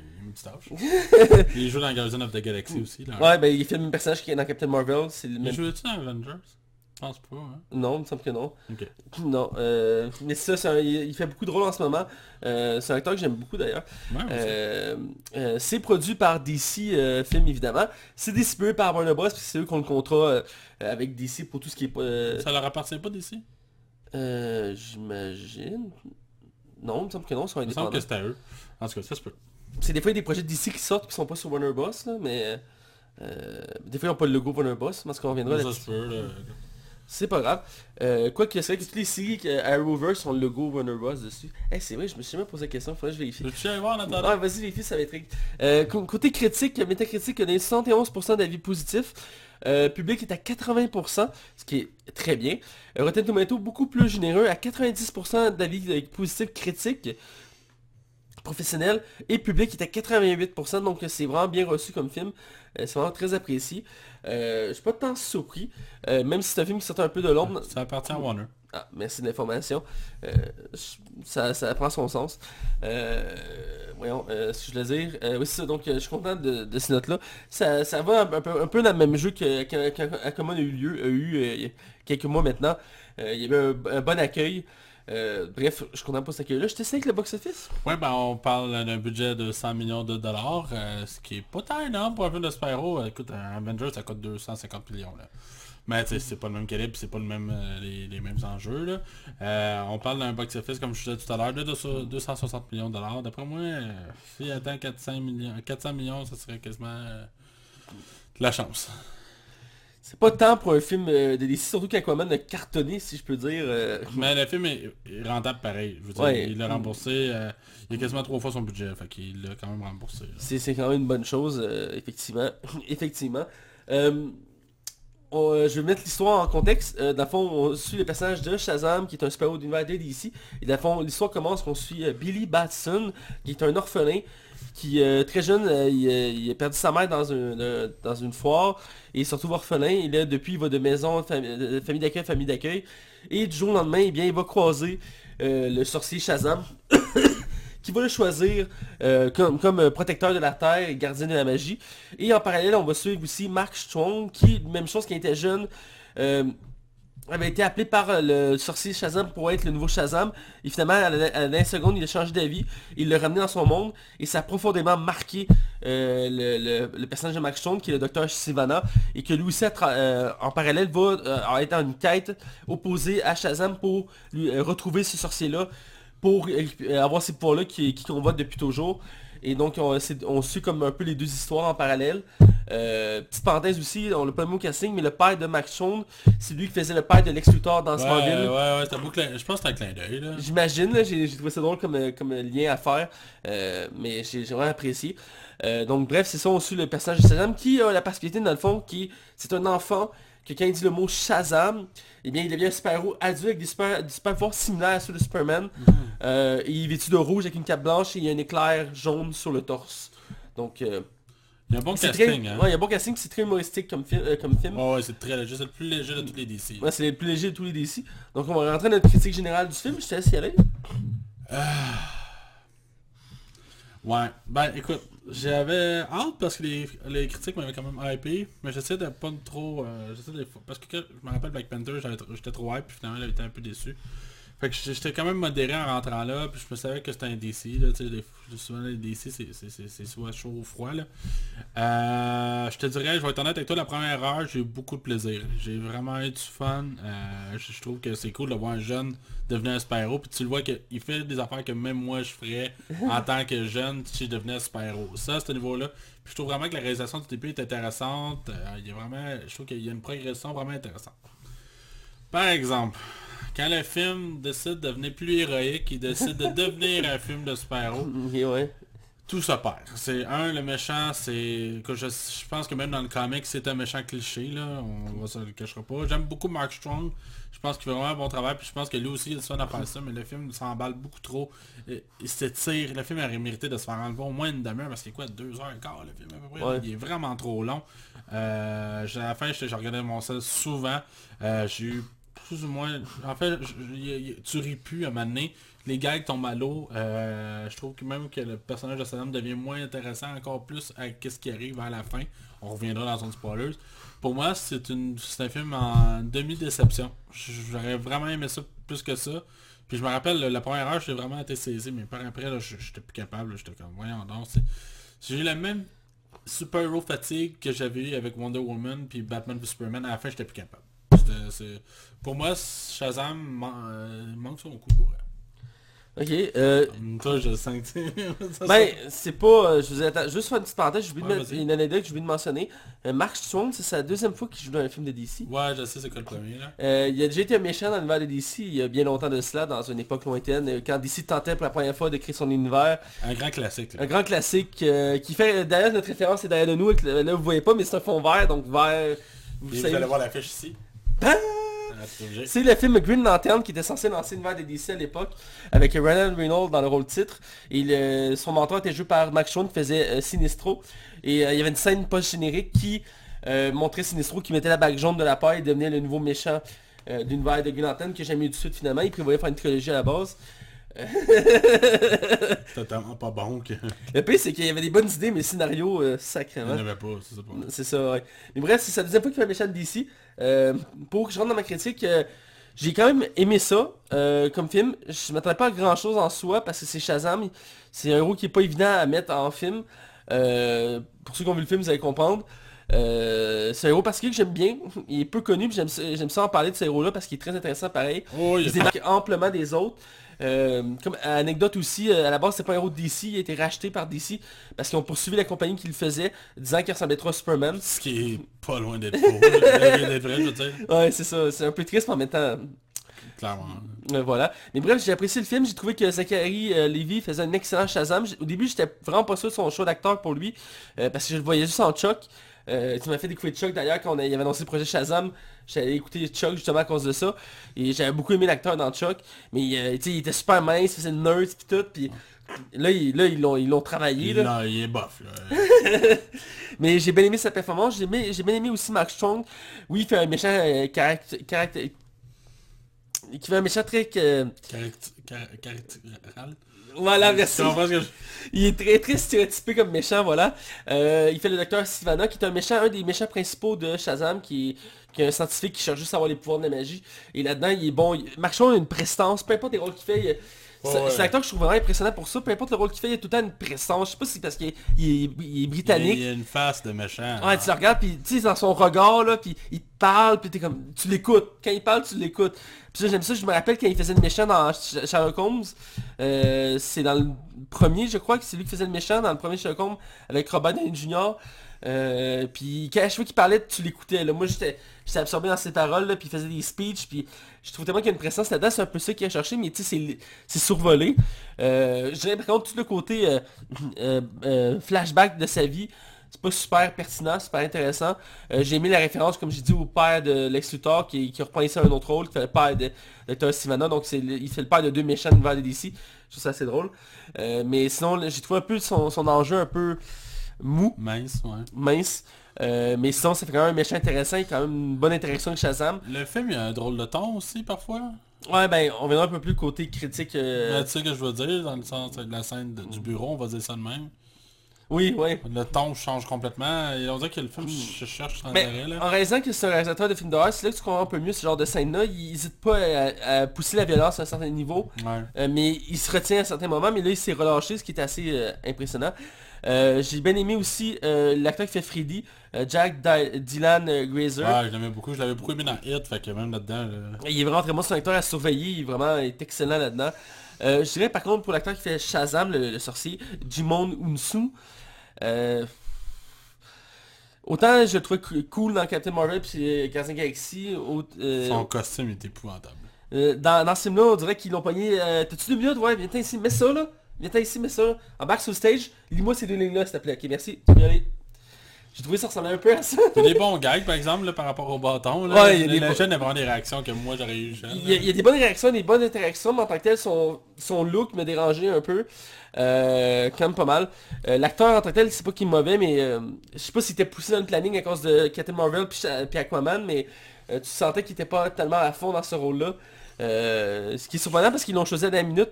Euh, C'était un autre acteur là-bas qui était censé le faire. Ils l'ont remplacé par lui. Et ça ne dérange pas que c'est un acteur noir qui le fait. C'est pas ça le problème, c'est juste la façon que c'est dirigé. J'ai pas de temps. Ouais, puis le, le décor au qui est ce personnage-là, justement, de, de- du- de l'original Shazam, c'est- ça sonne tellement studio. En même temps, fait que ça, tu sais, fait que ça montre un côté plus mystique, plus magique. Donc Ouais, mais ça, tu sens que c'est du carton qu'il y en a arrière? Ça m'a ça m'a gossé. Il y a comme plein d'affaires là-dessus. Puis Ouais. je trouve que le film, euh, tu sais, il veut aller dans la couleur, mais il va jamais, il l'assume jamais totalement. Le personnage prend vraiment des décisions que je trouve qui, tu sais, j'ai pas l'impression qu'il évolue tant que ça.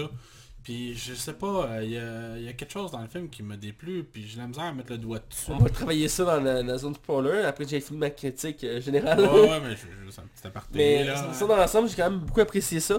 Y a, la dernière scène du film m'a quand même un peu dérangé. On reviendra dans ce côté spoiler. Euh, pour ceux qui l'ont pas encore vu, il y a deux, scènes- deux scènes pas génériques, euh, ce qui est très rare. dans- sont assez rares dans l'univers des DC euh, d'ailleurs. Euh, même si on commençait à en mettre depuis Justice League, c'est quelque chose qui est assez rare, donc je voulais le mentionner. Mais dans l'ensemble, c'est quand même bien, c'est l'humour est, est bonne. Les acteurs sont très bien choisis, casting est très bon. Le film souffre de quelques longueurs, comme tu as mentionné, Chris. qui dérangent à certains moments. Effectivement, moi j'aurais peut-être enlevé un 20 minutes du film. En plein milieu du film, j'aurais comme retiré un 20 minutes. Euh, retravailler un peu les flashbacks. Euh, mais sinon, dans l'ensemble, ça se prend bien. Euh, j'ai aimé la, la façon qu'il découvre ses pouvoirs, la, la façon qu'il utilisé, c'est con à dire, mais la façon qu'il apprend à voler, Je trouve ça vraiment bien fait, contrairement à, mettons, euh, Men of Steel, où que il apprend à voler, genre, il, commence à- il saute, il saute, il saute, on est paf, il se met à voler. C'est quand même bien fait, là. Dans Men of Steel, Ouais, c'est bien fait. C'est pas les effets spéciaux. là. C'est pas, c'est pas l'effet spé- pas- effet spécial le problème, c'est la façon qu'il comprend comment il peut voler. Ici, c'est montré dans une situation de stress, si je peux dire. Euh, c'est juste, il est poussé dans la vide, je pense, un truc comme ça. Puis il fait comme, faut je vole, faut je vole, faut je il est juste avant de tomber au sol, il est comme arrêté dans le vide. Puis il est comme dans les puis catch qu'il peut voler, mais au début, il sait pas comment voler, c'est juste qu'il est capable. Puis il apprend à voler après. J'ai bien aimé l'évolution de ses pouvoirs là-dedans. Je trouvais que c'est une belle... C'est quelque chose qu'on voit pas souvent dans les films de super-héros, c'est la façon qu'ils découvrent leurs pouvoirs, puis la façon de les utiliser. Ça me rappelait, euh, ça me en quelque sorte un peu la euh, Smallville, où que, à travers les saisons, Clark Kent euh, découvrait ses pouvoirs et apprenait à les utiliser. Donc ici, c'est d'une façon accélérée, mais j'ai aimé ça un peu aussi, ce côté-là. Euh, même si ça prenait un peu de temps à certains moments dans le film. Euh, puis ça a permis de faire un gag, entre autres, à la fin. Euh, on viendra là-dessus, mais bref, en règle générale, j'ai quand même bien apprécié le film, c'est un bon divertissement. Dans les- c'est- pas le meilleur film de DC, ça c'est sûr, mais ça reste que c'est dans une bonne voie, je trouve, de, de DC. On voit qu'ils vont dans, une- dans une nouvelle direction, qu'ils veulent aller atteindre un public plus accessible. Puis ce film-là, c'est spécial à dire, mais c'est pas mal le seul film de super-héros des dernières années qui est pour vraiment tout le monde, littéralement. Là. Ouais. Parce que, euh, je veux dire, c'est vraiment, c'est un film quasi familial. C'est une comédie. À part à certaines scènes qui, bizarrement, qui brisent le ton, mais... non, mais- Ouais, ça, c'est- j'imagine que ça cause la touche du réalisateur, là, mais euh, dans l'ensemble, c'est ça, c'est- très divertissant, c'est vraiment bien.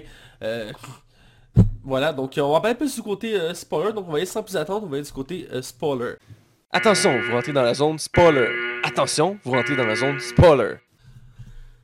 On est du côté euh, spoiler, et là on va parler en détail du film, et j'ai vraiment, vraiment hâte d'en parler, euh, c'est quelque chose que j'ai hâte de, de parler du film avec toi, je suis, sur- je suis content de voir, ben content et intér- euh, intrigué de voir ton opinion sur le film. Ouais, ça me fait de la peine de pas tant triper.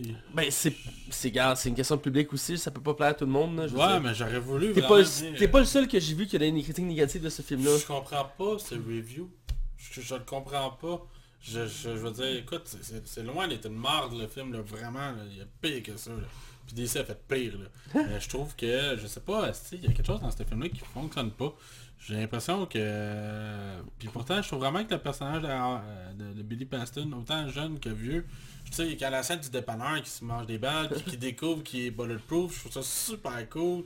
Euh, quand il découvre ses pouvoirs, c'est super intéressant, c'est vraiment drôle, c'est rythmé avec la tune de Queen en plus. T'as vraiment le goût d'en voir plus, on dirait que j'aurais pris plus de ça que plus de moments héroïques. Euh, je à la limite, le, personnage de Mark Strong, je me dis qu'il est là parce qu'il fallait un méchant, puis c'est correct, c'était juste pour justifier l'évolution du personnage. Mais c'est que ça, c'est, puis surtout quand toutes les Shazam sont là, Ouais, ça, ça, c'est quelque chose que euh, vraiment beaucoup surpris du film. je m'attendais pas à ça du Je tout. m'attendais pas à ça pour un premier film de Shazam, je savais qu'il existait, je connaissais l'histoire de Shazam. Mais je m'en suis douté quand j'ai vu les, sa- les 6 sièges, non, il y en a 7, parce qu'il manque Black Adam, je pense. Puis genre, je je calculais que ses frères et sœurs, je disais, ok, ils sont pas là pour rien. Et moi, je, je savais parce que je connaissais le comic, mais c'est quelque chose qui est récent quand même dans le comic de, de Shazam. Puis c'est... Je m'attendais pas qu'il mette ça dans un premier film, je pensais qu'il mettait la base pour Shazam, puis après dans un autre film, il les rajouter Ça aurait été une meilleure prémisse pour un deuxième. aussi. Mais il y en a qui pensent qu'il y en aura jamais. Il y en a qui pensaient qu'il n'y aurait pas de deux, genre que c'était comme la conclusion. hein. Peut-être qu'ils ont fait un film en pensant qu'il n'y avait pas avoir de suite aussi, euh, ça peut se comprendre. Euh, mais bref, j'ai trouvé ça quand même intéressant qu'ils le fassent parce que ça, montrait la mythologie de DC.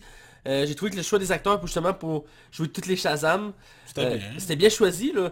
Euh, je les ai tous checkés, j'y connais la plupart. Ouais, il y a un gars de Riverdale, puis l'autre, comment il s'appelle Adrian Brody, Ouais, c'est ça, ouais. qui, qui était un acteur qui on voit plus bien bien, mais qui a, qui a déjà eu sa hype là. Ouais, puis il y a- il y a l'actrice noire, j'ai pas son nom en tête, mais elle est très connue elle aussi. Je l'avais vu dans plusieurs projets. Puis je trouvais qu'ils caddaient toutes bien dans leur personnalité. Toi, tu t'as trippé quand High School Musical va sa propre série? Je penser à ça. J'ai peur pour ça d'ailleurs. Ah ouais? Parce qu'ils ont fait la même chose. Ils m'ont fait. euh, voyons. Ils ont sorti une série euh, de Disney sur euh, l'école du rock. Ouais. Tu sais, l'excellent film Bla- Jack, Jack Black. J'y vais avant l'annonce de la série et j'ai fait comme. C'était Disney qui avait fait ça? Il me semble que c'est Disney ou Nickelodeon ou. euh, En tout cas, bref, ok. ça avait scrappé ça. Fait que là j'ai peur pour High School Musical qu'ils fassent une série puis que ça le scrape. là. Je pense pas que Zac Efron va revenir maintenant. Non mais ça va être un nouveau casting puis tout là. Ouais, c'est sûr. Peut-être Bref, avec des euh, caméos, mais bref, prenez au film, parce que là tu nous as dévié. Ouais. Je voulais juste t'en parler, mais j'ai oublié. Euh, on va revenir à l'aspe- au film en règle générale, on va passer du début puis on va avancer. Euh, je pense qu'on peut commencer avec la base, c'est euh, la fameuse scène qui a ses pouvoirs. Euh, dans fond, Billy Batson il prend le métro, c'est assez classique l'univers de, de- de la BD. J'ai vu la scène venir de loin. Il se retrouve dans l'autre lieu que tu trouves qui est fait en carton. Ah, ouais, définitivement. il manque... Je sais pas, il y a quelque chose de fake là-dedans. là. Mais sûr, ça, ça, ça, ça, capte tellement pas que le reste de l'univers qu'on voit qu'il y a de quoi qui cloche là. Euh, je pense qu'ils en ont voulu trop en faire pour ce que c'était. Euh, moi ça m'a pas tant dérangé à la base, mais je peux comprendre l'effet que ça fait. Euh, on parlait tantôt de l'aspect de Jimun Unsu. La scène est assez courte, mais on le voit à deux reprises, une fois avec le méchant, puis une fois avec Shazam, avec Billy Burston, puis il essaie d'avoir une prestance d'avoir une autorité, mais tu le sens comme pas là. Ouais, ça fonctionne pas. Tu sais, comme euh, non, euh, tu ne mérites pas les pouvoirs votant ou euh, euh, es-tu assez pur? Puis prends ce bâton et nomme mon nom. Puis comme Ouais, puis il y a un moment il y, a une affaire que je, je, je dévie, là, mais ouais, le personnage de Shazam, à un moment donné, il devient comme super comme égocentrique. Puis je trouve tellement que ça fit pas avec l'évolution du, du personnage au début. Tu sais, c'est- c'est à cause de lui que le crash de l'autobus arrive. Puis je sais que son ami il est là pour y remettre dans la face. Puis... Ah, je sais pas, man. Il y a quelque chose, y a quelque chose qui m'a fait débarquer de ce film-là, genre à moitié. Puis le caméo de Superman, là. Je le gardais pour la fin là, mais Ah, écoute, on va en parler tout de suite, c'est épouvantable. c'est triste. ben tu sais à la base c'est qu'Henri Cavill pouvait pas pour le tournage. Il a refusé de le faire. Ben, il, a, ben, il a refusé de le, faire. Depuis ce temps-là, on sait même plus s'il fait Superman. Ben DC avait annoncé qu'il n'y avait plus de projet de film de Superman jusqu'en 2022. Fait que euh, 2023 je pense qu'il avait dit là. Ouais, mais même dans le journal, quand on voit Superman, son, son visage est comme noirci. En tout cas, euh, mais... euh, ouais, c'est assez triste parce qu'on voit Superman n'a pas de tête. Euh, parce que c'est le caméo original, j'avais lu un, truc là-dessus. C'est en principe t'es censé être un côté de l'autre, puis ils font le gag. Mais là, ils s'entêtent, puis il qui voyaient ça un peu comme la fin du DCU. Euh, dans le sens qu'on met un Superman pas de tête. On est rendu là, genre. À la limite, moi je sais pas, t'aurais pu aller chercher euh, Aquaman ou, euh, Wonder, je ou Wonder que- Woman. Je suis sûr qu'Aquaman aurait voulu être là. ça été drôle. Ouais, Peut-être que ça n'aurait pas marché avec son planning. Ouais. Ouais, c'est bizarre parce que même euh, apparemment que Wonder Woman 84, genre c'est comme pas nécessairement un film qui est parti de l'univers du DC. C'est un soft reboot qu'on a appelé là. Pourtant le premier est excellent, là, je veux dire. Ah, c'est fucké. Mais effectivement, c'est la dernière scène du film parce que, dans le fond, le meilleur ami de Billy Barson, il disait à tout le monde qu'il connaît Shazam, mais genre Shazam vient pas le prouver, fait qu'il se fait humilier. Puis à la fin du film, il arrive à la cafétéria, puis il, Ouais. il arrive, il dit Hey, salut tout le monde, c'est mon ami Freddy, ouais, pas Freddy, euh, Jake, euh, c'est lui qui connaît tous Sparrow, c'est lui qui m'a fait devenir Sparrow. Puis je vous présente mon ami qui est venu avec moi, puis là on voit Superman. Ouais. Mais tu sais, dans le générique, en plus, tu vois comme Shazam qui se promène avec Batman, puis Superman, puis Wonder Woman. T'as l'impression que c'est comme le film qu'on n'aura jamais le droit, genre? Puis tout le long, il y a des références à tous les héros de DC. Ouais, il y en a vraiment beaucoup de références, je m'attendais à ça. puis- Mais en même temps, on dirait qu'il s'intègre mal au film qu'on a eu avant. on, on a l'impression que c'est pas dans le même, euh, le même univers. hein. Parce qu'en même temps, ce personnage est tellement coloré puis différent. Je le verrais mal rejoindre le Justice League qu'on a eu actuellement, genre. Ouais, c'est sûr ce serait bizarre, même si l'acteur a dit qu'il aimerait ça dans un film de Justice League. Ben ouais, c'est sûr. Ben ouais, mais lui, sous- je rappelle qu'il était sous chômage avant le film, fait que lui, plus qu'il en fait, plus qu'il est heureux. ouais, c'est sûr, c'est sûr. Je suis content parce que je l'aime beaucoup, Zachary Levine, là. Mais, euh, là, non, Lévi, mais euh, voyons, si- si tu m'as oublié ce que je voulais dire. Euh, Les 7 péchés capitaux, t'es trouvé comment? Ben tu sais, ça, faisait partie d'un méchant assez classique là, je veux dire, euh, ça, ils ont chacun leur, leur représentation, ils sont pas très évolués, mais c'est comme des monstres que Shazam doit vaincre. C'est ça quoi qui me faisait penser ces monstres-là, puis euh, dans le temps c'était du stop motion, mais il me faisait beaucoup penser aux monstres de Ghostbusters 1 et 2. Ah ouais? Ben surtout le 2 là, genre les créatures comment elles sont faites là, genre j'avais l'impression d'avoir ce look là mais en CGI. Puis là, pour parler du ton là, justement de la scène où que genre justement les 7 péchés capitaux viennent tuer tout le monde dans... C'est c'est assez bizarre parce que ça brise un peu le... Je comprends le... le- le Ben, fait il faut, que- on va mettre en contexte, dans le fond, Dr. Sivana, euh, qui joue par Mark Strong, euh, fait des recherches depuis des années pour trouver un moyen de retourner dans cette place-là pour avoir des pouvoirs. Et il, il- il est en train de faire une étude scientifique avec des gens à travers le monde qui ont vécu cette expérience-là. Ouais. Ça fait des centaines d'années que Shazam choisit du monde, mais il trouve personne. Et euh, il va finalement trouver la solution, c'est genre une espèce de formule qu'il va écrire sur une porte. Il va se retrouver dedans, il va se trouver devant le sorcier. Euh, le- le- il va provoquer le sorcier, il va décider de prendre la boule qui était comme le test. Il va l'absorber. En faisant ça, ben, ça fait une scène assez violente d'ailleurs, ça prend une scène violente du film. Parce que ça lui transperce l'œil. Ouais. Puis ça lui fait une cicatrice en face. Et les, les, sept, capitaux, les sept, péchés capitaux vont rentrer dans son corps et lui donner des pouvoirs. Et après, il va partir de là. Et une de ses premières choses qu'il va décider, c'est d'aller voir son père et son frère qui sont dirigeants d'une compagnie, de, euh, une grosse compagnie. euh, parce qu'ils ont toujours ri de lui. Ils croyaient pas. Il arrive là. Et la scène est d'une brutalité. euh, Ouais, vraiment, là. Euh, Je, je fais juste une mini parenthèse. La fille qui touche la porte, qui brûle, puis qui crève en criant, là, tabarnak. euh. Euh, puis ça fait, ça fait pont à la scène, justement, ben, où que les scènes chez le Capito arrivent, puis tu vraiment tout le monde, là, genre... euh, Puis t'as des scènes où t'as des mains qui glissent dans les vitres. Et ça amène une belle scène parce que l'autre bord, le gars, il est comme, ok, je pense que je vais m'en aller. Moi surtout au début je me suis dit, Ah, il va y avoir son père, tu sais, il va, il, va, il va y péter la gueule, un truc du genre. Mais il commence à... Il y en a un qui se lève pour commencer à le dessiner, il le tue. Le gars, hein? ah, mais son frère, il pitch par la fenêtre, là. Ouais, puis je comme- parlais, t'es comme, hein? Puis il dit les, les autres, puis il les tue, fait qu'il tue tout le monde, genre. Ah, ouais. Ah, t'es comme, ben voyons donc. Puis le professeur de où qui sort son cash? Ben, euh, il vient d'une famille riche. Fait Ah, fait qu'il... Ah, ok, j'ai pas... ah, c'est vrai, t'as raison. On a pas une même, t'as raison. c'est ça. Est-ce que Mathieu, il connaît ses affaires, lui? Le pire, c'est que je me suis mis à relire le comic Shazam récent, euh, après la sortie du film. Et tu sais, la scène où il est dans un bureau, puis il regarde des écrans, puis il regarde les témoignages de tout le monde, là, Ouais, ouais. la scène est identique dans BD. Ah ouais? Il est debout, il, il est bien en scientifique, il y a plein d'écrans, puis t'as des bulles qui disent « Ah, moi j'ai vu le sorcier, moi j'ai vu... » est comme « Ok, il y a quelque chose, là. » C'est la même scène. J'ai pas vu aussi que ça se pourrait que Shazam soit le premier personnage de DC gay. Ça, j'ai vu quelque chose passer Ah par rapport à ça. Écoute, je pourrais... Je, je, oh boy, je, pense... Suis pas au courant de ça. Mais il me semble qu'il pourrait... Euh, il y avait des rumeurs qu'il serait gay. On a parlé du fait qu'il découvre ses pas, on a parlé brièvement, mais j'ai aimé la façon... euh, euh, parce que quand il va voir son ami euh, Jake, il va lui demander de l'aider. Ouais. Ils vont faire des tests, avec- ils vont le filmer puis tout, puis il va Ouais. donner une vedette de YouTube. Ouais. Faire du cash là-dessus, là, en fond, là. Et C'est assez spécial. Mais j'aimais ça, tu sais, à un moment donné, il est comme sur un truc de skateboard, puis il essaie de voler, puis il saute, puis paf, Ouais. Ça va prendre du temps avant d'être capable de voler, là.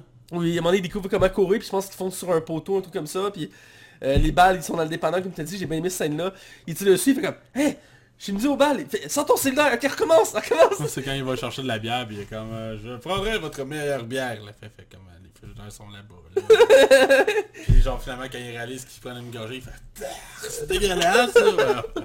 Il reste avec des bonbons après. J'ai bien aimé ça, j'ai bien aimé ça. C'est vraiment l'esprit des, des, des, euh, enfants. Euh, sinon, pour aller avec les, les scènes de combat, euh, on a droit à une première interaction entre Dr. Sivana et Shazam quand Shazam euh, cause son... Il découvre, il s'amuse avec ses pouvoirs jusqu'au moment qu'il fait une gaffe et qu'il fait en sorte qu'un autobus tombe d'un pont. Et c'est qu'il prend il dé- découvre l'ampleur de, ses pouvoirs et de la responsabilité qu'il en de ça. Et il va, il va, il va aller sauver l'autobus. Et en faisant ça, ça va tirer l'attention du méchant, qui lui en parallèle, il a été averti que s'il veut continuer à être le, le tout-puissant, faut qu'il bute Shazam avant que Shazam découvre ses Ouais, pouvoirs. parce qu'il va être plus puissant, là, tu sais. Ouais, parce que lui, il est juste une copie de... Pas une copie, mais il est une partie de ce que Shazam est, dans le fond. Fait que là, il va le voir, puis il arrive... une- J'ai aimé la façon qu'il arrive, il arrive dans les airs droit. C'est pas comme... C'est pas comme, comme dans Superman, de même, il arrive debout, puis il atterrit, puis il, fait- il, il regarde Shazam, puis il, fait- genre, il le pousse, genre Shazam, il revole, puis comme... Ah, attends, j'ai un vrai méchant! Puis comme, il, là, t'as Shazam, c'est l'humour qui embarque, parce que t'as Shazam, comme... Oh, j'ai droit à mon méchant, puis il commence à l'attaquer, puis il s'est pété à la gueule par, par Dr. Sivana. J'ai aimé le Le- le- la déconstruction de cette scène-là, dans le sens que, généralement dans cette scène-là, le super-héros, le méchant se- se- apparaît, il s'affronte, c'est- le combat est pas nécessairement beau, puis il y a de l'expérience qui sort de là. Là, c'est tout simplement, oh j'ai un méchant, puis il se pète à la gueule. Tu sais, il y a comme pas de, de résultat à ça, c'est juste une prestance. Ça, ça montre encore une fois que Max Stone, il, il est solide. Ouais. euh, il, est, euh, Les voyous, là, du- de l'école secondaire, là, il aurait pu être coupé au montage, je pense. sont euh. too much aussi, là. Je veux dire, qui, qui- intentionnellement, un, un d'un qui, qui, à part avoir des- un père riche, avoir un truc de même à cet âge-là, ça me fait pas de sens. Un plus, c'est un roux que des amis. Puis de deux, de trois, la, la- la façon qui, qui se parque. Tu sais, je veux dire, y a personne qui fait ça, là. Je veux dire, a quelqu'un de sensé, puis tu frappes pas un gars, esti, en béquille, tabarnouche. tu sais, je sais, c'est juste pour Non, montrer à quel c'est- point ils sont méchants, mais ça fait pas de sens. Y'a personne d'humainement de même, là, je veux dire. Puis ils sont comme juste bad guy pour être bad guy, là, tu sais, en tout cas, c'est- Puis je sais pas, euh, je sais pas, je sais pas, je sais pas, je sais pas. C'est c'est le premier film qu'on dirait que je suis comme, j'ai pas tant d'opinion, puis je suis comme déçu, genre. Moi j'ai mis, euh, ben, il y, a- il y a beaucoup de défauts, mais j'ai trouvé que c'est un des films qui a le plus de défense vers l'Élysée, on l'a mentionné. Ah, beaucoup, beaucoup, beaucoup, beaucoup, là. Euh, beaucoup, Mais euh, on dirait qu'elle aime pas le DCU. Entre autres, une scène où que Sylvana, euh, euh, dans le fond, retourne au repère du sorcier pour chercher Shazam. Et il commence à péter la gueule à tout le monde. Et son ami va lancer un batrang sur, sur le docteur Sivana pour le blesser. C'est ça qui réalise qu'il qu'il peut saigner. Là, Il peut saigner. Et j'ai trouvé ça drôle comme référence. C'est tu sais, c'est comme inattendu. Tu sers d'une arme de Batman qui est une copie. Excusez-moi. Qui est une méga référence à Batman. Surtout que le Batrang, c'est le même. C'est le Batrang de Ben, Affleck. Ouais, je sais. C'est pas un autre Batrang bâtard là. C'est pas comme lui de Bale, là, tu sais. Non, c'est ça. C'est vraiment... la- Il monte à plusieurs fois. Il y a la caméra zoom dessus. puis tu le vois, c'est... Euh... Puis j'ai lu que le Père Noël n'était pas là pour rien. Ah ouais? Ouais, le Père Noël, il était, je pense que c'est un personnage en Shazam, pour vrai. Pour le panel, je sais pas honnêtement, mais je sais qu'il y a une scène, à un moment donné, euh, Shazam il donne un toutou de tigre à un enfant pour qu'il se calme. Le tigre, il y a un personnage de tigre dans le nouvelle Shazam, c'est un tigre qui parle et qui peut devenir humanoïde, qui est un personnage d'une de Shazam qui n'a pas encore été introduit, sûrement dans le deuxième, qui, est comme un des meilleurs amis de Shazam. Non, mais le deuxième, ça reste d'être Black Adam. Non, c'est pas un méchant, c'est un gentil. C'est un... Un des meilleurs amis de Shazam, puis c'est un tigre, parlant, magique. Et le toutou, c'est une référence à ça. Ah. C'est dans mes connaissances que je sais. Aussi, euh, j'ai une scène que j'ai trouvée assez particulière, il est bien fait. C'est quand il se promène dans les couloirs de la place en carton que tu dis. On est surtout dans une salle qui a plein de portes. Ouais, j'imagine que J'ai un, j'ai, j'ai- j'ai- j'ai- ça me fait penser à Monster Inc. Ouais, moi aussi. C'est Je moi sais pas aussi. pourquoi, j'ai... j'ai- Ah, c'est la première fois qu'il m'est venu en J'ai tête. comme, hey, ça, ça me fait penser à ça. Puis il, il rouvre des portes.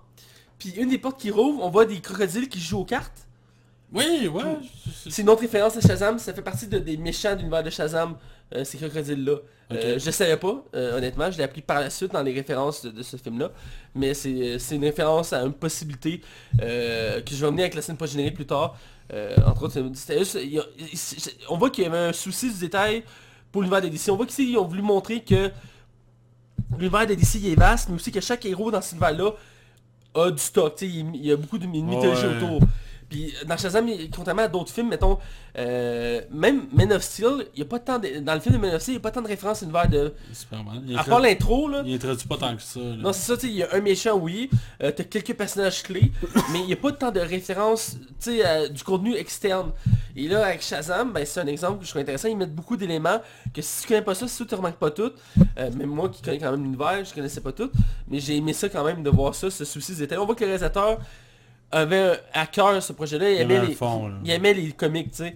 Puis Zachary, Zachary Levy, le- je l'ai vu dans l'entrevue, il collectionne les BD, là. C'est- Il en lit depuis qu'il est tout jeune. Ouais, c'était un geek à la base, là. c'est pour ça qu'il fitait aussi dans Chuck. Non, ouais, c'est ça. Puis il a fait une entrevue à un moment donné où il parlait des BD qui ses préférés puis tout. Puis tu vois que c'est... Mais lui, il était plus Marvel à la base, qui est assez ironique là. Euh, il aime beaucoup les X-Men, là, c'est dans ses sagas cultes. Ben ouais, mais c'est- Rien ça n'empêche, reste dans la région, là, tu sais. mais rien n'empêche que dans un futur, il fasse un rôle dans Marvel aussi. Ça pourrait être possible. J'espère que ça va y lancer sa carrière vraiment au cinéma, là. Oui, parce que comme tu disais, ben, tu sais, c'est vrai que depuis Chuck, euh, j'essaie de voir, mais il me semble qu'il n'y a pas fait grand chose depuis Chuck. C'est d'aller voir! Mais Chuck, ça fait quoi 10 ans 15 ans? C'est Puis En plus, la série est annulée, elle a même pas été finie. Ouais, c'est ça, et puis il n'y a pas eu de finale. Ils ont essayé de faire un crowdfunding, mais ça n'a pas marché. là. Non, c'est ça. Puis il avait annoncé à un moment donné un film, mais c'est tombé à l'eau. Euh, J'avais lu ça dans un article qui était censé avoir un film Chuck pour finir la saga, puis c'est tombé à l'eau. Euh, mais lui, euh, il me semble que c'est un bout qui a pas fait... Ah oui, il a fait réponse, c'est vrai. Ah, puis il jouait dans Thor, là. Oui, Mais tellement mineur. c'est vrai, il a, déjà joué, il a déjà joué dans Marvel, j'avais complètement oublié. Il joue dans. Marvel, il joue des mes amis de Thor, pour ceux qui ne rappellent pas, c'est lui qui fait le blond. Euh, dans Thor, qui s'est fait one shot dans le Thor 3. euh, parce qu'il il joue jusque dans Thor 3 dedans. Il se fait one shot, il se fait one shot, puis il joue aussi dans Réponse. C'est lui qui fait le prince. Ouais. Puis c'est là qu'on découvre aussi qu'il sait chanter, puis il a une très bonne voix d'ailleurs. Il joue dans Hero Reborn. Ah ouais. Ah ben oui, toi. Ah. C'était pas bon, ça. Ouais. Mais ouais, c'est vrai. Euh, je me rappelle, j'avais une entrevue pour Thor, je finis là-dessus, puis après on va aller notre note. Ouais. Euh, puis avec les scènes pas génériques. Mais il a rien fait vraiment à Bollywood. là, Ouais.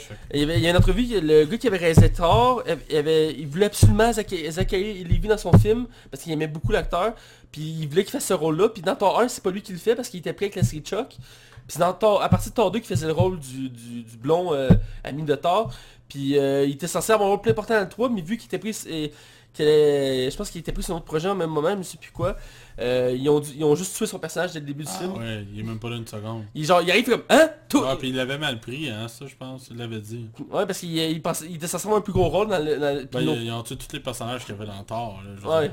en a acheté des nouveaux évidemment, mais... Ouais. Bref, je finis avec les deux, les deux scènes pas génériques. Ouais. Oh non, attends. La bataille finale du film, je pense que c'est important quand même de la mentionner. Il a pas grand chose à dire, là. Vas-y, je te laisse y aller. Parce qu'on a parlé qu'il y a plusieurs Shazam qui se créent avec tous les orphelins de- des amis qui sont à Shazam, qui est quand même cool comme effet, euh, avec le bâton, parce qu'il y a une scène qui fait comme « dites mon nom », puis ils disent Billy, finalement, faut qu'ils disent... Ouais, euh, c'est- ouais, pas ça. j'ai bien aimé cette scène-là. Puis t'as le combat que j'ai trouvé contre Maxim qui, euh, je m'attendais pas à quelque chose de gros, qui était finalement un peu moyen, euh, dans la mesure que, euh, le fond, il se retrouve sur un toit à un moment donné, et euh, euh, Shazam commence à provoquer euh, Dr. Sivana. Il dit « Hey, j'ai juste vu 6 péchés capitaux, il est où le septième là? L'envie, euh, c'est vrai que l'envie c'est le plus faible, c'est le moins important, c'est un peu heureux, c'est un lâche. Ça amène un bon gars quand l'autre il l'engueule puis il dit son plan puis il est juste comme fucking loin. puis Gros, je t'entends pas, t'as des kilomètres dans une Je tuer, puis après je vais genre dominer le monde, puis je vais être le plus grand de tous, puis hein? Est-ce que t'es en train de faire un monologue un bon T'es en train de faire un monologue? Ouais, ça c'est un bon gag, mais après il se trouve sur le toit, puis il provoque le méchant jusqu'à temps que le- l'envie sort puis il saute dessus, puis que Malcolm tombe dans le vide. Je fais ça un peu... euh, un peu poche comme... euh, Ben c'était pas, c'est pas épique comme un Justice League ou un Wonder. Woman a eu le droit. Ça faisait partie de l'humour de Shazam. Ouais, je pense que j'aimais ça le fait que c'était un peu plus léger. Dans, ça se passe dans une, une partie de foraine puis ça va pas plus loin. C'est fou comment ils font entendre ça quand ils se battent dans les airs. Hein, ils rentrent dans pas beaucoup de buildings. On dirait que Superman, ça... Mais c'est chose qui avait été critiqué de Superman, c'est que les gens, disaient ah ben un super-héros, mais dans, dans Man of Steel, il détruisait toute la ville. Ouais, mais là c'est... C'était la situation après de Batman de Superman, c'est... euh, Superman est dangereux parce qu'il peut tout détruire. Ouais, c'est ben, ouais, ils- ont sorti, ils ont roulé ces critiques qui étaient genre Ouais. contre ça, puis ils ont fait ok, on va poser un film là-dessus pour essayer de s'en sortir, pour justifier ça. Tu sais, genre patcher tout avec des plasters là, c'est ça. Ben Shazam c'est un peu l'idée, c'est on veut tellement être dans la légèreté, dans, de, dans ce qui est nouveau, de différent. Euh, bref, le combat est assez vite, puis on a déjà mentionné la scène, mais j'ai trouvé ça intéressant encore une fois. Le, le- J'ai été surpris, mais le choix des acteurs pour faire toutes les Shazam, je trouve qu'ils sont bien choisis encore une fois. Sur- Oh, ouais. Surtout l'acteur qui fait euh, qui fait Freddy, adulte, euh, j'ai trouvé qu'il était parfaitement euh, correct. casté, là. Ouais, voilà. Deux petites scènes génériques, on parle rapidement. La première annonce la suite euh, de Shazam, plus ou moins. Euh, ouais, je suis allé lire, de- ben, j'ai vu des vidéos sur qui que c'était. Moi aussi, je ne connaissais pas la base. Non. Euh, dans le fond, la scène est très courte. On voit Dr. Sivana qui est dans une cellule, de, je pense, d'une asile. Puis il écrit des symboles magiques sur les murs. Il cherche une formule, on dirait. Et il commence à entendre quelqu'un parler euh, en arrière de lui. Puis il se retourne. La personne qui est en train de rire de lui en disant qu'il était pas, il était pas, il était pas vraiment un réel méchant, qu'il a pas fait de grand chose. Puis comment? Puis il s'approche, puis il sait que tu- ça, ça zoom. Puis tu vois la chenille avec un, un micro euh, à la gorge, si on peut dire, qui parle. Et comme, euh, t'as pas encore vu ce qui peut être vraiment méchant, je vais te le faire découvrir. On va faire des grandes choses ensemble. Puis ça coupe de même. C'est un méchant que je, je connaissais pas à la base. Euh, toi aussi t'as fait des recherches. Ouais, ben, j'ai vu une vidéo qui expliquait c'était qui là. Ben, veux-tu les... euh, Ouais, écoute, c'est un verre géant. je veux dire, c'est un des ennemis les plus redoutables de Shazam. Ben, Shazam il est méchant assez particulier. Je sais que ce méchant-là il est récent dans l'univers de Shazam, euh, dans la nouvelle montée New 52, est-ce que je comprends? Euh, C'est pas très intéressant parce qu'il réunit plusieurs méchants autour de lui. C'est un peu comme un Lex Luthor. Il fait une équipe de méchants avec lui pour affronter, d'où les crocodiles que je parlais plus tôt. Euh, les crocodiles font partie de son équipe euh, de, de méchants qui vont attaquer Shazam. Euh, Je suis curieux de voir ça. Je sais pas comment ils vont amener ça. Je sais pas si l'écran. c'est- il va, il va- il va être un méchant secondaire, puis Black Adam va prendre le dessus. On verra. On verra. Et la deuxième scène, qui est juste une scène d'humour, euh, qui, qui euh, dans le fond, c'est donc test de Shazam pour essayer de découvrir ses pouvoirs. Euh, c'est, euh, il va, il tient l'aquarium, puis il se concentre, puis comme non, euh, euh, Jack, ça marche pas, je peux pas parler au poisson. Il dit, en plus, c'est ça quoi de parler au poisson, ça sert à rien. Ouais. T'es comme, mais non, c'est pas quoi comme pouvoir, puis il monte son chandail d'Aquaman, t'es comme, regarde. Il est comme, hein? Puis il utilise quasiment pas dans le film d'Aquaman le fait qu'il parle au poisson, tu sais. Ouais. Parce que j'ai- c'est un petit gag pour référer à Aquaman qui montrait que tout est dans le même univers. Euh, Voilà, c'est deux scènes pas génériques. Donc on va avec notre, critique- euh, notre note, je y aller. J'aurais aimé ça vraiment donner plus. Le film c'est pas un désastre. Pour moi c'est juste une déception. Euh, Zachary Le- vraiment je l'aime beaucoup. Je trouve qu'il est bien casté. Le casting est bon. On se cachera pas. Ah, il fait bon. Je suis pas toujours certain. Surtout la scène où il se fait ramasser par un camion ou un autobus euh, sur l'autoroute. Tu vois clairement c'est CGI, c'est comme pas naturel pour deux secondes. Euh, mais dans l'ensemble, c'est un film qui... La première heure, je vous le dis, vous allez être divertis sans hésiter.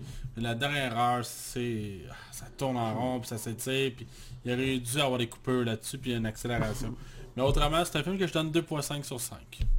D'accord, d'accord. Euh, moi, j'ai j'ai un peu plus apprécié que toi, mais il faut dire que je suis un grand amateur de comics, j'en lis régulièrement. Euh, et quand c'est très fidèle au comics, j'aime encore plus ça parce que je suis content de voir le résultat. Euh, ici, c'est quand même bien de ce côté-là. Euh, le casting est excellent. Peut-être juste Jimoon Unsoon qui aurait pu être... Ouais.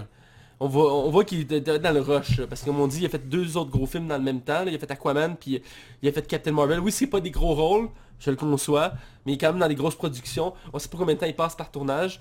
En plus de toutes les autres choses qu'il fait, je trouve que là-dedans, il- comme j'ai dit tantôt, j'ai l'impression, regarde, prends le costume, lis ces deux lignes-là, monte sur le stage, lis deux lignes, puis après, tu peux t'en aller prendre ton sais, je l'ai senti un peu de même, j'ai trouvé ça un peu dommage.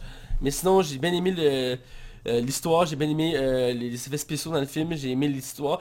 J'ai trouvé ça intéressant aussi, c'est qu'on peut abuser des effets spéciaux, euh, ce qui est un reproche quasi tous les films de DC. Ouais. Euh, c'est un gros problème de DC, il aime ça, Ça mettre, fait du bien. il aime ça mettre beaucoup, beaucoup, beaucoup d'effets spéciaux pour comme euh, en donner plein, euh, en donner pour notre argent. Là. Ouais. À un moment donné, on, ça lève le cœur. On va te gaver, là. Tu sais, Batman vs Superman, c'est un des pires pour ça. Là. À la fin, t'as des explosions, puis ça finit plus. J'étais plus capable.